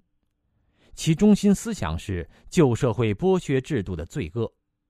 老师要引导学生懂得穷人的理想不可能实现，即使有才能也要被埋没，要激发学生憎恨剥削制度，同情劳动人民的思想情感。考试的导向，升学考试是各级教育的指挥棒。考试的命题，考试的命题趋势对于教师和学生具有巨大的导向作用。也就是说，教学的重点受试题引导，而试题直接受制于中共政策。以高考作文题为例，1958年的全国题目是大跃进中激动人心的一幕，1977年的北京题目是我在这战斗的一年里，上海题目是在抓纲治国的日子里。近年的作文题目中，这种赤裸裸的党文化题减少了，代之以比较隐蔽的党文化，比如1分为2的所谓的辩证法。1990年的玫瑰花有刺又让国人重温了一把中共的经典自辩词，主流是好的，成绩是主要的，成绩是9个指头，失误是1个指头，太阳和黑子。而1991年的近墨者黑和近墨者未必黑，其潜台词是改革开放并不违背4个坚持，预示着1992年邓小平南巡重新启动跛足经济改革。升学考试对于各级教育具有绝对的导向作用，中共控制了考试的命题权，就是支配了学生学习时间的分配和脑力的运用。中共把要强制灌输的东西作为考试重点，学生不得不花10几倍甚至几十倍于学习其他内容的时间，记忆那些党文化内容，结果就是党文化像刀刻一般深深地写进入了学生的心灵。新进的趋势。曾几何时，小学生的人生第一课就是毛主席万岁，我爱北京天安门，天安门上太阳升。现在的课本进步多了，到了小学一年级下册才羞答答地推出邓小平爷爷植树，杜甫的名句遥怜小儿女，未解忆长安，不是直接写诗人对孩子的想念，反而说小孩子还不懂得想念父亲，角度新颖，情味隽永。现在的语文课本，很多课文都是用这个技巧编造的。小学生不需要喊四个伟大了，却要和乡亲们深情的回忆吃水不忘挖井人，时刻想念毛主席。以前鼓吹自己是世界革命中心，现在讲述这样的故事：留学生海外漂流遇险，想拿大衣换一块面包，老板西方人不肯，可是看到学生脖子上的一面5星红旗，老板眼里闪出亮光，非要用面包换红旗。留学生大义凛然，拂袖而去，老板于是深受教育。政治课宣讲一个中国，不排除使用武力，语文课则从台湾没有雪讲起，最后用老师的话点题，那里指北京的小朋友正盼着你们去和他们一起玩呢。这套新近出版的小学语文课本从第2册开始，系统灌输红领巾、10月1日祖国妈妈的生日，用故事讲述中共的台湾政策、民族政策、外交政策、经济政策等等。思想单纯的少年儿童在不知不觉中吸收了大量党文化内容。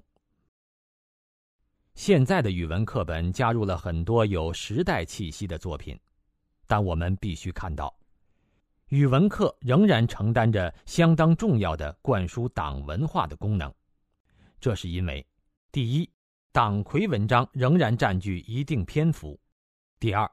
与众多文学名篇并置在一起，党文化篇目也自然获得了文学名篇的地位，也就是被经典化了。当学生用这些党文化篇目学习文法和修辞的时候，已经把内容当成自然、当然，甚至必然的东西，毫无戒备地吸收了。第三，目前应试教育中的技术至上化倾向，把学生的注意力吸引到大量无谓的细节，对文章内容既无兴趣又无能力探究。当然，语文课是和其他课程配合发生作用的。语文课在一定程度上的去政治化，从另一方面表明党文化的强大吸纳力和高度欺骗性。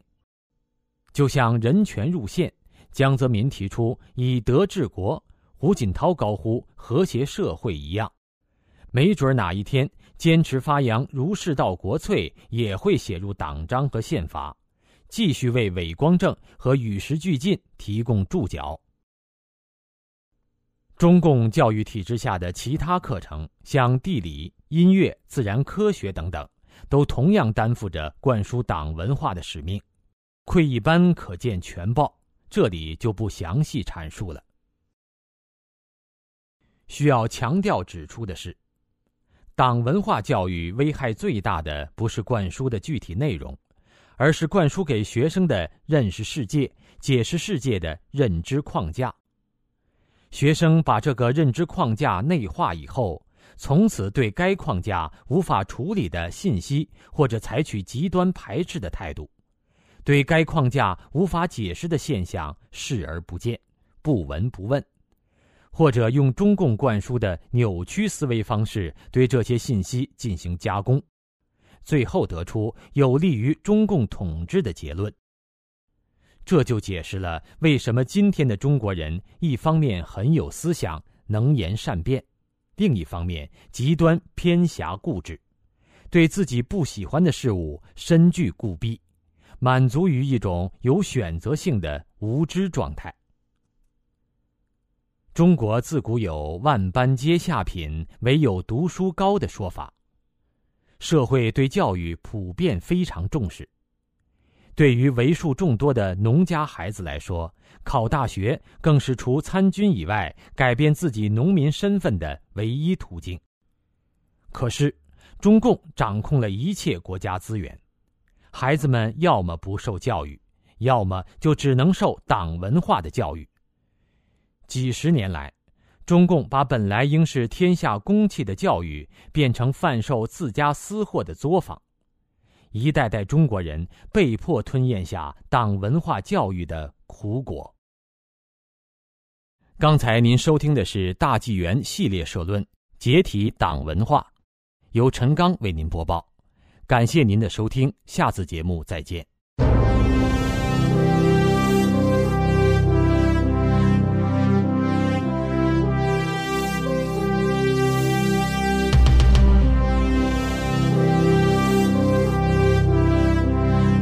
大纪元系列社论《解体党文化之三》，灌输手段下。5. 利用多种文艺形式灌输党文化。共产党认为文艺是上层建筑的一部分，只能为统治阶级的利益服务。中共夺取政权以后，从经济上把文艺演出团体收归国有，从组织上把文艺界人士变成体制内人，并对他们实行思想改造，在创作上对文艺界耳提面命，严密控制，在短时间内把所有的文艺形式，如电影、戏剧、歌舞、曲艺等，都变成国家机器的一部分和灌输党文化的工具。利用电影灌输党文化。电影是最重要的艺术。20世纪初兴起的电影作为一种全新的艺术和娱乐形式，与传统艺术形式相比，具有很大的优势，迅速在社会上普及开来。嗅觉灵敏的共产党很早就注意到电影。列宁说，电影是教育群众的最强有力的工具之一，在所有的艺术中，电影对于我们是最重要的。1949年8月，中共宣传部发布了关于加强电影事业的决定，指出，电影艺术具有最广大的群众性与最广大的宣传效果，必须加强这一事业，以利于在全国范围内及在国际上更有力地进行我党及新民主主义革命和建设事业的宣传工作。1951年，中共夺权后第一个思想改造运动从批判电影《武训传》开始，毛泽东亲自捉刀，对《武训传》进行高调批判。毛泽东此举预示着其后的中共历任党魁都对电影这一艺术形式格外重视。1953年，对电影业的社会主义改造全部完成，早于对其他民族工业的改造。在苏联专家的帮助下，中共把电影生产纳入第一个5年计划，对电影进行行政指令性管理。从1949年到1966年间，中共总共拍摄了700多部故事片，全面编造历史选择了中共的谎言，图解中共各个时期的政策，正面烘托党代表人物，贬低传统文化和传统人物。这个时期的代表作品有《白毛女》《钢铁战士》《南征北战》《青春之歌》《红旗谱》地雷战、地道战、李双双、红日、小兵张嘎、英雄儿女、野火春风斗古城、霓虹灯下的哨兵等。在这些影片里，中共领导人、中共的所谓英雄模范人物，甚至心理阴暗、行为下贱的中共特务，都成为被歌颂的对象。电影这种媒体形式使中共能够逼真的造假。俊美的男女演员，诗情画意的环境氛围，传奇般的或史诗性的情节设计，最大限度地达到了烘托党代表人物的作用。人们心理上觉得艺术作品里的人物形象更本质，更具有普遍性，更有资格代表党。殊不知，他们看到的只是党的假面具而已。1949年以前，电影主要是一种尝试艺术。为了扩大电影的宣传范围，中共以行政区为单位进行电影发行，系统建立电影放映队，把宣传触角伸向农村和厂矿基层。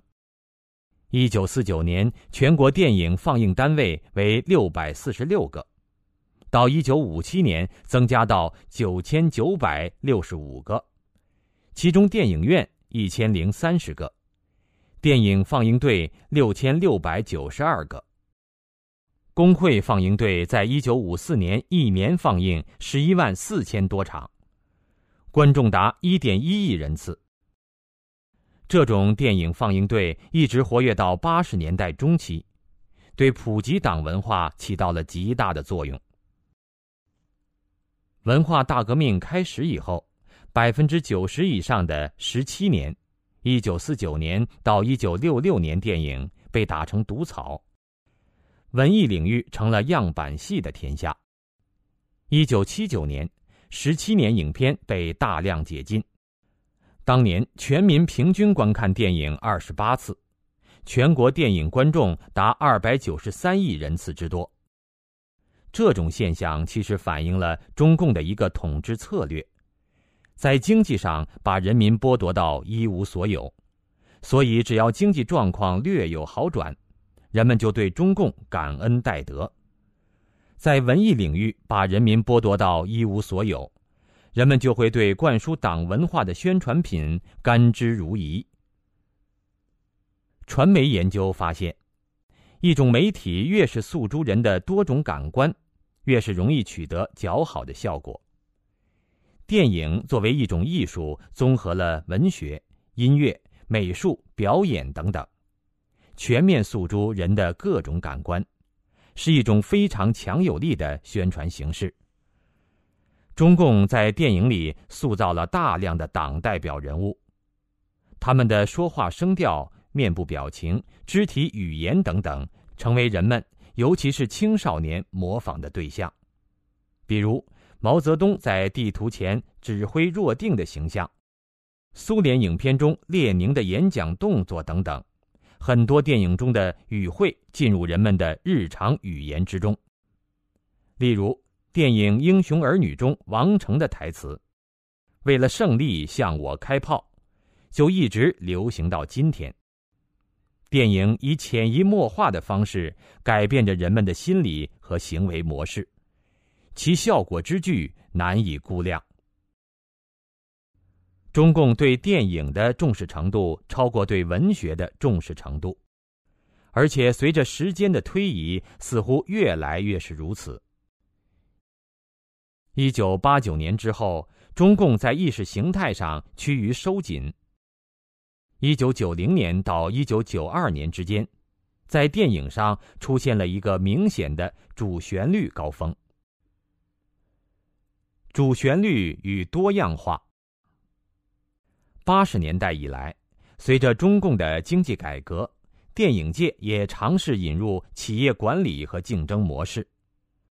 目前，中共大陆上映的国产影片中，大约 25% 是所谓主旋律影片，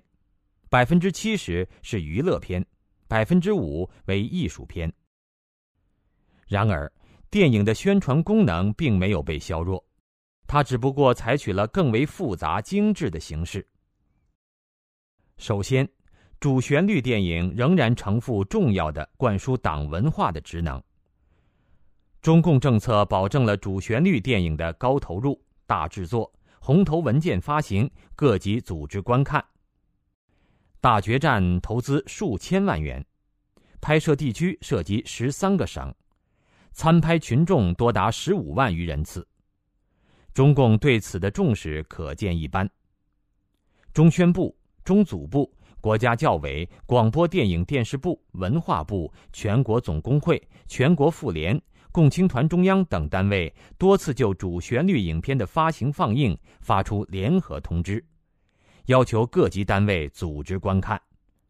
开国大典、焦裕禄、毛泽东和他的儿子等影片的观众数量都相当巨大。其次，主旋律电影向高科技化、精致化、人情化发展。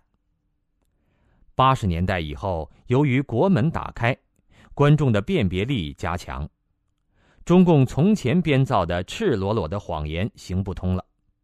中共的御用电影人揣摩观众心理，发展出一套复杂的主旋律策略。在所谓革命历史题材的影片里，创作者刻意制造出纪录片的假象，把具有倾向性的对历史的陈述假扮成客观的历史。战争影片注重大场面的表现，以逼真的战争幻象冲击观众的理性判断，使其不愿去分辨历史与叙事。影片中的革命领袖被塑造成有血有肉的个人，以对他们的亲情、爱情、友情等的呈现，拉近与观众的距离。党的敌人也不复是以前电影中那副庸碌无能的模样，他们被表现为有一定才华和人格高度的人物，但在历史的较量中败在中共手下，以此烘托中共领导人的奇高一招。江泽民奇人中记录了一件事，可以佐证中共主旋律电影手法的精致。江泽民曾应邀观看电影《开国大典》，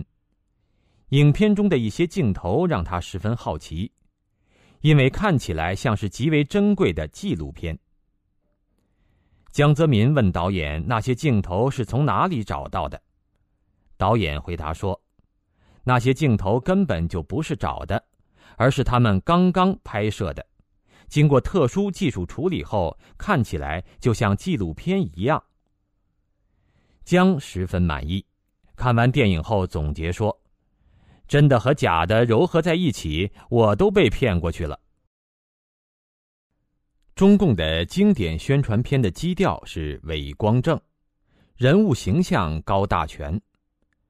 随着他历史上越来越多的罪恶被揭露出来，并且陷入一个又一个现实的困境，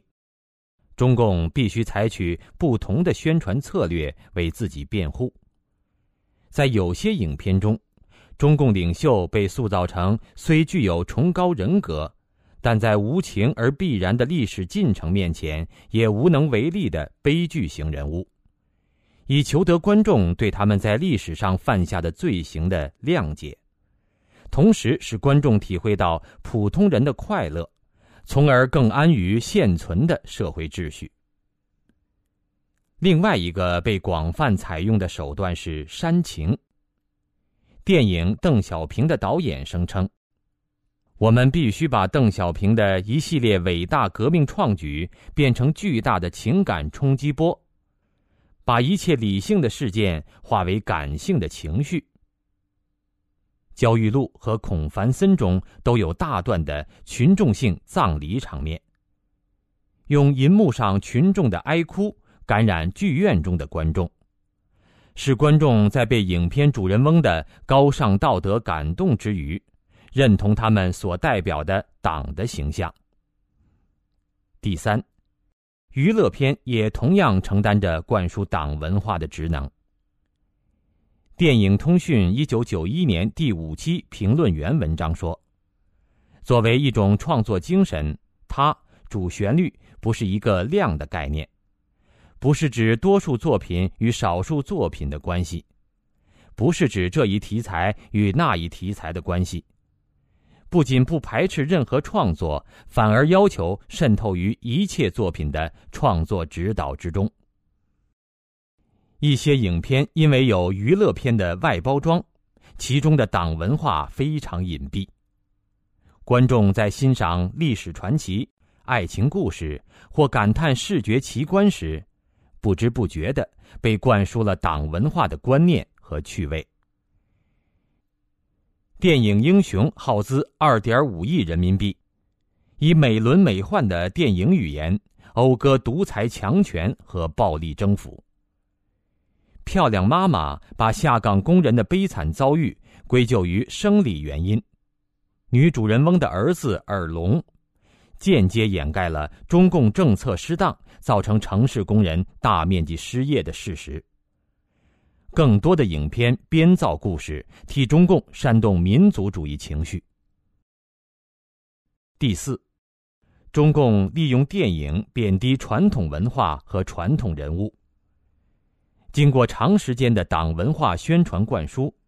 绝大多数中国人已经不知道传统文化和传统社会的本来面目。80年代以来，很多电影人虽然力图反抗党文化，但因为他们本身就是在共产党的统治下长大，因此只能用党文化的逻辑推想传统社会的真实样貌。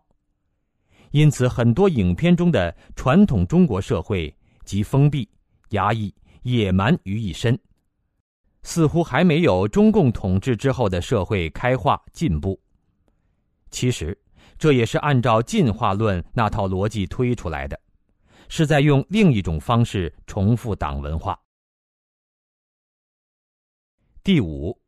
无所不在的党文化成为电影的审美风格元素，渗透于一切影视作品之中，利用观众的怀旧情绪，巩固党文化对人心灵的桎梏。与其他艺术式样相比，电影有自己的特点，比如文学、美术、音乐表现什么，不表现什么，有很大的自由空间，而电影必须全面表现故事发生时的物质环境。因此，电影画面的背景和道具都要经过精心布置，使他们能再现故事发生年代的典型环境。比如表现文革时期的环境，要有毛像、大字报、绿军装、红宝书等。1949年以后的中国是共产党一党的天下，要想表现这一时期的典型环境，只能使用带有浓重党文化色彩的物品、声音和场面。这些场景往往唤起观众的怀旧情绪，使观众觉得虽然那个时代有很多缺点，但毕竟自己曾经拼搏过一回。就像普希金说的，那过去了的就会成为美好的回忆。过去的日子不管多么痛苦和荒谬，但人们那时还年轻，现在回想起来不免有一种浪漫的感觉。充满说教意味的影片在今天一般会招致反感，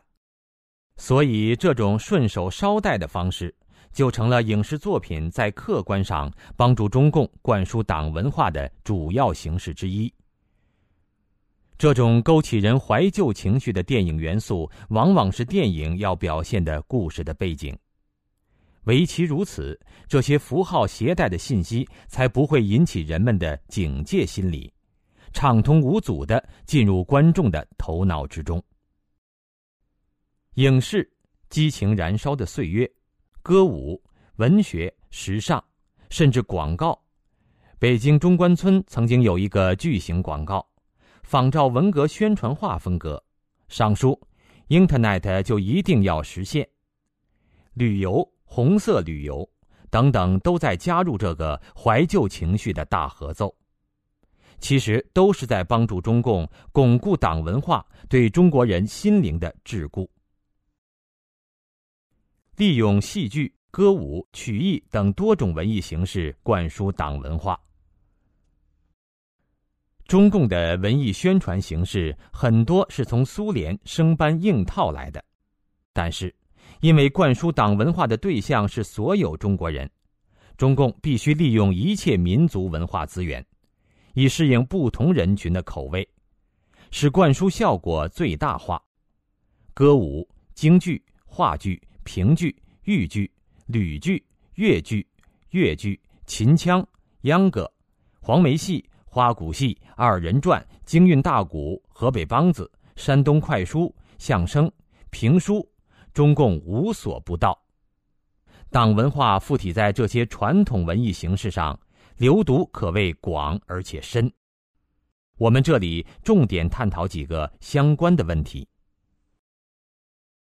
附体在民族文化之上。既然中共给人民带来了那么多的灾难，为什么有那么多民歌歌颂共产党、毛泽东？这难道不是中共得民心的体现吗？其实不然。芝麻油白菜心，要吃豆角嘛抽筋筋，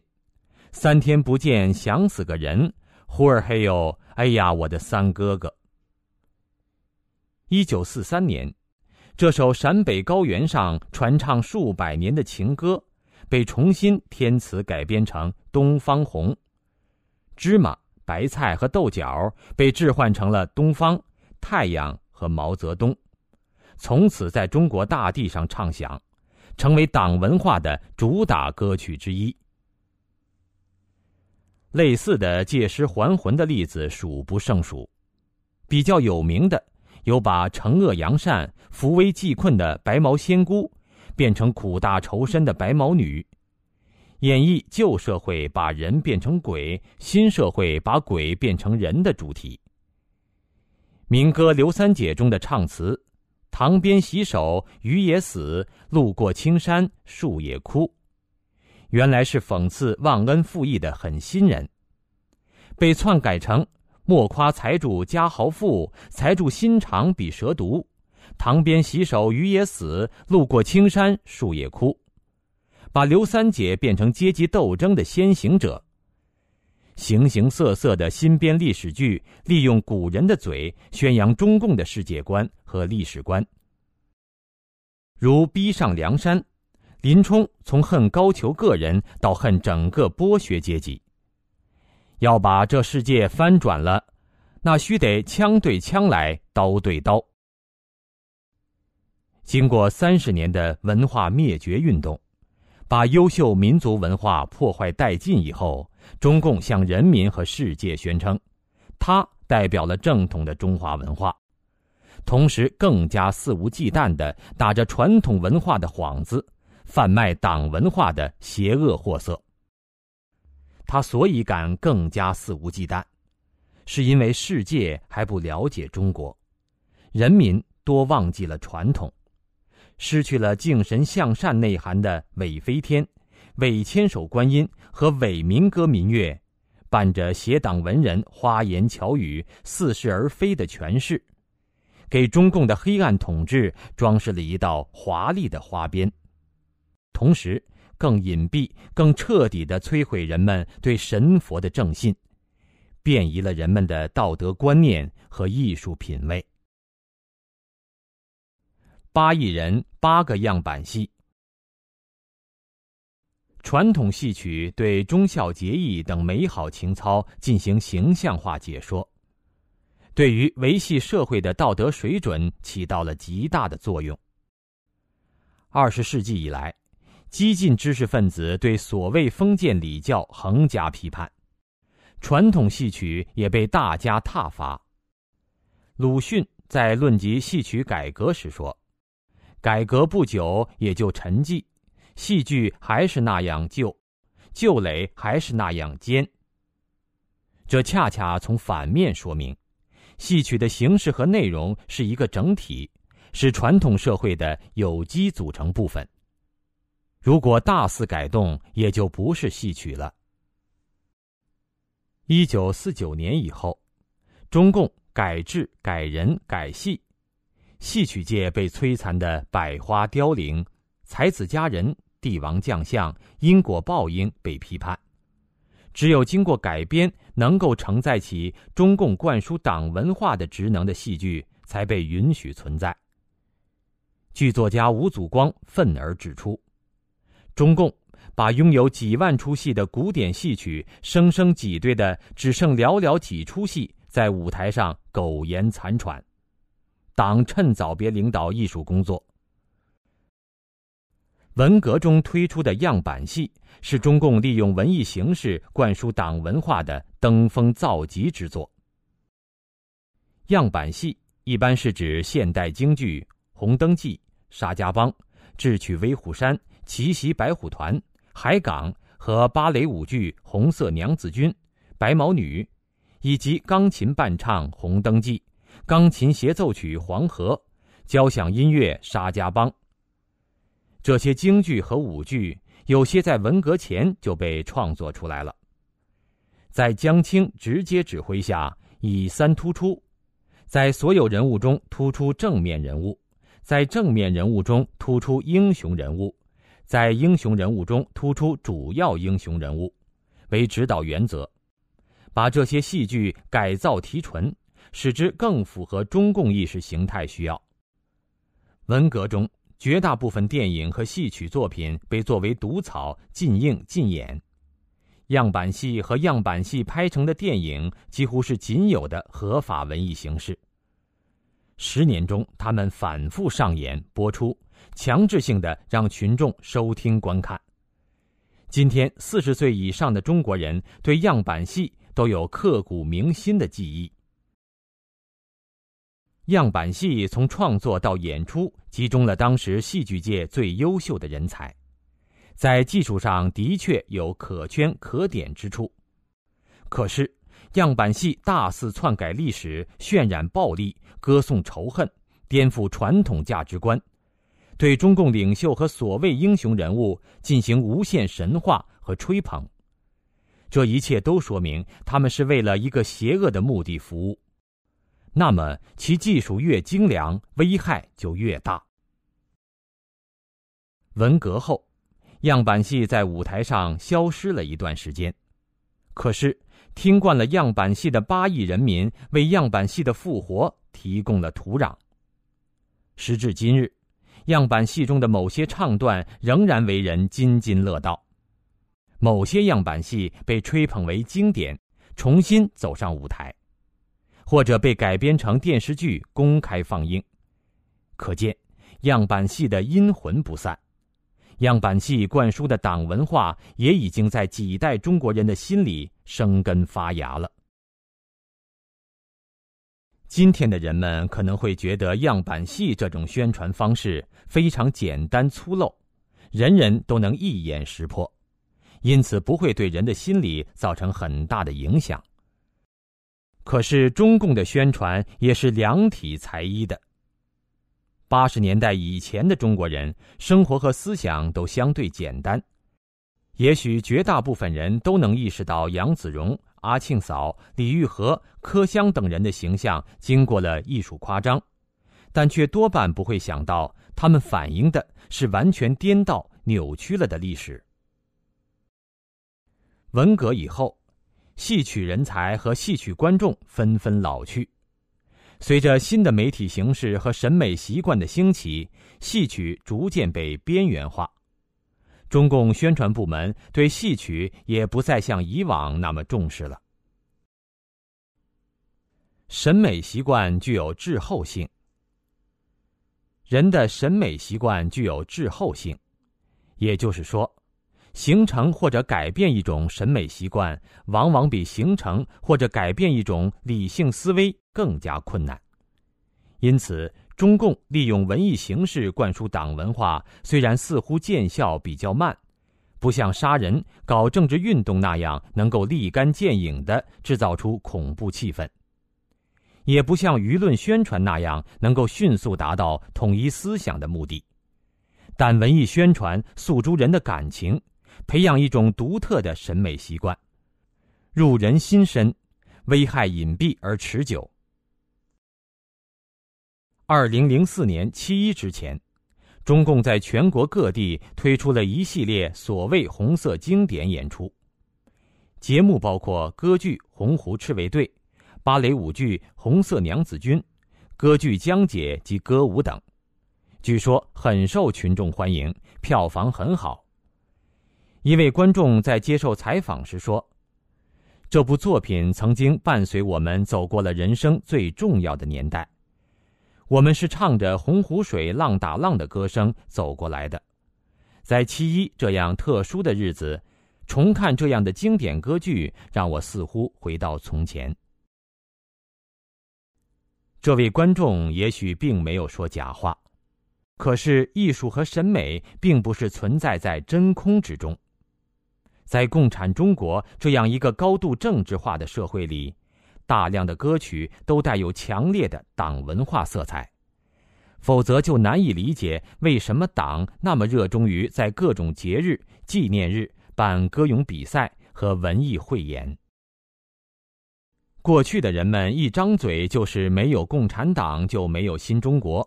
解放区的天是明朗的天，烽烟滚滚唱英雄，一条大河波浪宽。现在则是一位老人在南海边画了一个圈，继往开来的领路人带领我们走进新时代。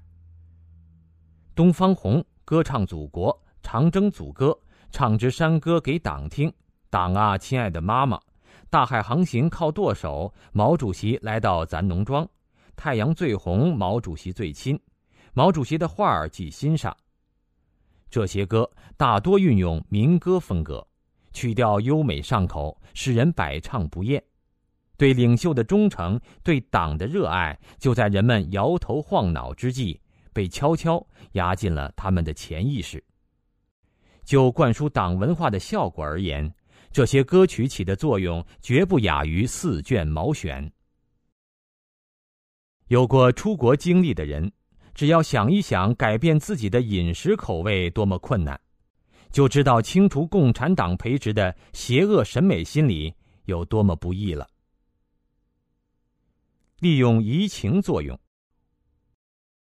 移情作用简单的讲就是爱屋及乌，因为喜爱欣赏事物甲，连带着也喜爱欣赏事物乙丙丁。商业广告经常请娱乐明星推荐某个品牌的商品，追星族们因为崇拜该明星，对他推荐的商品也不加别责的接受，这就是移情作用的效果。洪湖水浪打浪，洪湖岸边是家乡，清早船儿去撒网，晚上回来鱼满仓，四季野鸭和灵藕，秋收满板到故乡。人人都说天堂美，怎比我洪湖鱼米香？洪湖水长又长，太阳一出闪金光。共产党的恩情比那东海深，渔民的光景一年更比一年强。中华大地的山川秀丽、物产丰饶，跟共产党并没有什么关系，如果有，也是被破坏的关系。可是这么一唱，毫无逻辑关系的两件事物之间被强行扯上了关系。人们因为热爱祖国的自然风物，好像也对共产党充满了好感和感恩情绪。这样的例子不胜枚举。相声、曲艺、小品的独特作用。中共发动政治运动，不是从摆事实、讲道理开始。因为如果能够摆出事实、讲出道理的话，他也就不需要发动政治运动了，而是往往首先进行人身攻击，用粗鄙的想象编造迎合人的阴暗心理的妖魔化故事，从而达到挑起仇恨的目的。实践证明，这种栽赃法十分有效，屡试不爽。比如文革时，很多人根本不懂得为什么刘少奇是叛徒、内奸、公贼，于是中共散布谣言，说刘的老婆王光美为了自己的皮肤好，用牛奶洗澡。在那个物资匮乏的年代，能喝上牛奶都是了不得的，而刘少奇的家属用牛奶洗澡，于是人们根本不需要知道为什么刘少奇是叛徒、内奸、公贼，就可以对他切齿痛恨，鄙夷不屑了。基于同样的道理，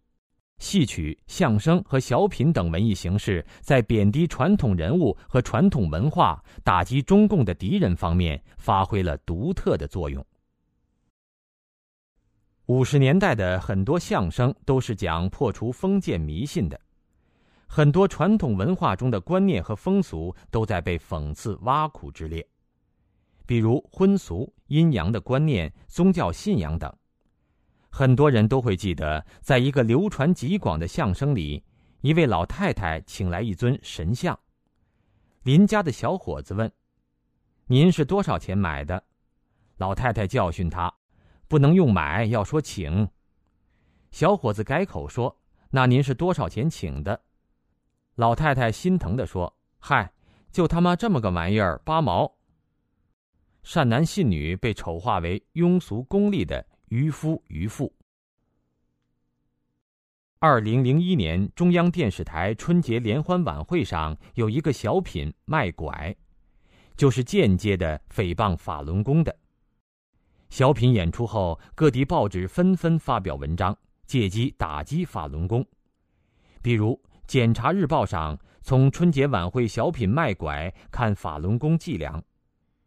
云南日报评论春晚中间提到卖拐，说鞭笞法轮功表演很到位，被大量转载的网络文章由赵本山卖拐看心理暗示也落脚到揭批法轮功上。这种手法的危害在于，它不是说某一事物或观点是错的，而是把它荒诞化、漫画化，使人根本没有机会去理智思考这一事物的是非对错，被抹黑者的辩白被淹没在观众的哄堂大笑之中。中共文艺作品里渗透着强烈的激情和战斗性。孔子曾说过：“郑声吟”，意思是说，郑这个地方的音乐溢出了人的情志以外，是一种夸张虚伪的艺术，对人的道德有负面影响。中国古人重视艺术对世道人心的作用，讲究用理性节制情欲，用艺术辅助和谐的人生。中共的理论宣传和文艺作品里渗透着强烈的激情和战斗性。样板戏的原则是三突出，塑造人物要高大全。革命歌曲的风格是高快响，油咸不够，在歌谱上还要加上豪迈的、激昂的、意气风发的等风格提示。就像总喝烈性酒的人无法体味茶的隽永，听惯了重金属摇滚乐的耳朵很难欣赏优雅的古琴曲。习惯了中共艺术的人们也失去了对艺术的正常品味，以为中共艺术里那种强烈的激情和战斗性是人类艺术的常态，殊不知那恰恰是人的魔性的体现。另外一个例子是颜色的运用。红色是血的颜色，在传统艺术里或在生活里，红色只能作为点缀，不能够大面积使用，因为它会使别的颜色都显不出来。可是在中共的舞台艺术里，红色的服装、红色的布景、红旗、红灯笼、红道具，整个舞台一片红彤彤。其实中共在激发、诱导人的魔性，在使人适应这种魔性的状态。这种不理性的状态是中共得以存在的社会心理条件。中共虽然现在不提不断革命的理论了，但它的本质决定了它从斗争中吸取能量，把革命当成常态，拿运动当饭吃，把穷折腾当日子过。一旦遇到危机，首先想到的是制造一个敌人，再煽动人们和这个假想敌斗争。如果中国人都平和理性地决定自己做什么不做什么，没人跟中共瞎跑，中共就没戏可唱了。由此可见，让观众心血冲头、激情澎湃是党文艺的重要职能之一。以上简单分析了中共利用多种艺术形式灌输党文化所涉及到的一些问题，相信每个读者都会举一反三，自己举出大量的例子。结语：综上所述，中共灌输党文化具有强制性、制度性、系统性、伪善性等特点。让我们再一起分析一下中共灌输手段的三个主要特征。第一，党文化是一个由中共在总体上掌控的自我调试系统，因此中共的灌输手段也具有自我调试的特征。中共只要政权在握，设定极少的初始条件，党文化宣传品就可以按部就班地自动生成出来。毛泽东在1964年说过一段话，要把唱戏的、写诗的、文学家、戏剧家赶出城，通通都轰下去，不下去写不出东西来，谁不下去不给他开饭，下去了再开饭。中共的文艺理论书可谓汗牛塞屋，哪本书也没有这段话说得透彻，谁不听话不给谁饭吃。中共掌握了一切生产生活资料，掌握了中国人民的生杀予夺大权，所有人都必须俯首听命。知识分子和艺术家被编在文联、作家协会、戏剧家协会、曲艺家协会、美术家协会、音乐家协会里，在人屋檐下不得不低头。所以党并不需要自己动手制造党文化，党只要决定坚持某某、反对某某，党文化宣传品就可以被源源不断地制造出来。同理，每次国内外形势发生变动，中共不得不调整政策时，只需对宣传部门发布一些简单的指令，宣传部门就可以创造性地实现长官的意图。高等院校的传播学院、新闻学院、艺术学院等，更是可以大批量制造出社会主义新闻学、马列主义舆论学、中国特色的文艺学等等，为中宣部支招和辩护。第二，中共的党文化灌输是以暴力为依托，以利益为诱饵的。对顺从的人，中共动辄施以小恩小惠，可是对于那些思想独立、不愿与党保持一致的人，中共的政策是残酷斗争、无情打击。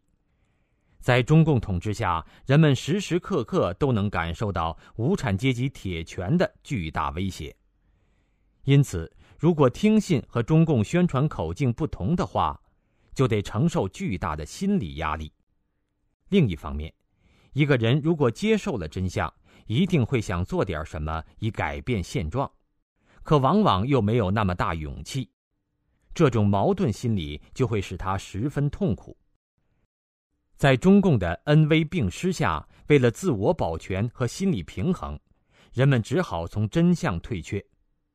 主动把自己闭锁在中共的谎言圈套里。因此，很多时候人们不是看不破中共的谎言，也不是没有机会了解真相，而是不敢接受真相。毋宁相信中共的谎言，配合中共欺骗自己的良心，来换取一点可怜的安全感和良心的虚假安稳。第三，党文化是一种附体文化，因此中共的灌输手段具有民族文化的某些表面形式。上文已经探讨过，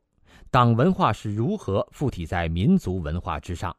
增加欺骗性，增强宣传效果的。附体的另外一个效果是，当中共的罪恶越来越多地被揭露出来，中共可以方便地把责任一股脑推到传统文化上，比如让所谓封建遗毒为文化大革命负责。这就好像张三杀死了李四，然后披着李四的衣服去犯罪，结果人们误以为做坏事的是李四，于是把李四掘坟鞭尸，却让真正的坏人逍遥法外。我们不得不遗憾地承认，中共灌输党文化的巨大工程十分成功。这是因为，第一，中共的灌输以暴力手段做后盾，他的所谓思想改造不仅仅改造思想，很多时候他还会去改造人的肉体，批斗、劳改、判刑，直至杀害。第二，中共垄断了一切社会资源。在中共统治下，要想出人头地、取得成就，就不得不对中共俯首听命。因此，各行各业的优秀人才大多被中共网罗来为其统治服务。第三，中共在几十年的时间里制造了一个封闭的环境，现在是半封闭，人们无从获得完备的外部信息。第四，他的思想政治工作不仅仅停留在书本上，而是把所有人都推进革命的大熔炉里，用频繁的政治运动给他们留下刻骨铭心的印象。第五，中共按照马列毛那一套制造了一个社会现实，反过来显得那套理论是正确的。比如斗争的观念，就是经过几十年几乎不间断的残酷斗争建立起来的。斗争成了中国老百姓的生活现实，所以斗争哲学也好像是对的了。人之为人，是因为有人的道德准则、行为规范和思想感情。共产党劫持整个国家的力量，千方百计扼杀人先天的纯真善良，向人们灌输便于邪恶的思想情感。如果把一个人的思想比作一个瓶子的话，那么瓶子的性质取决于其内容。灌进去蜂蜜就是一瓶蜂蜜，灌进去毒药就是一瓶毒药。每个中国人都不妨反思一下，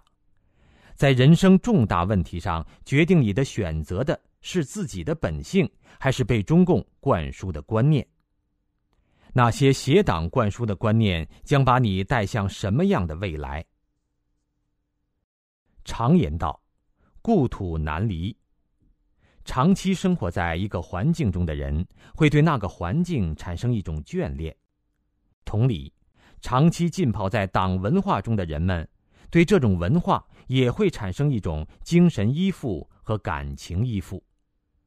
当我们指出这种文化的虚假和邪恶，并且开始清除它的时候，有人甚至觉得怅然若失。可是，党文化是中共赖以存在的人文环境。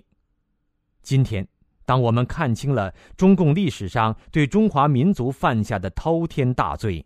看到了中共正在把整个民族拖进万劫不复的深渊，我们不能不悚然惊觉，继而叩问自己的良知：是什么样的弱点使我们容忍了中共在中国的肆虐？现在的情形还允许我们继续容忍下去吗？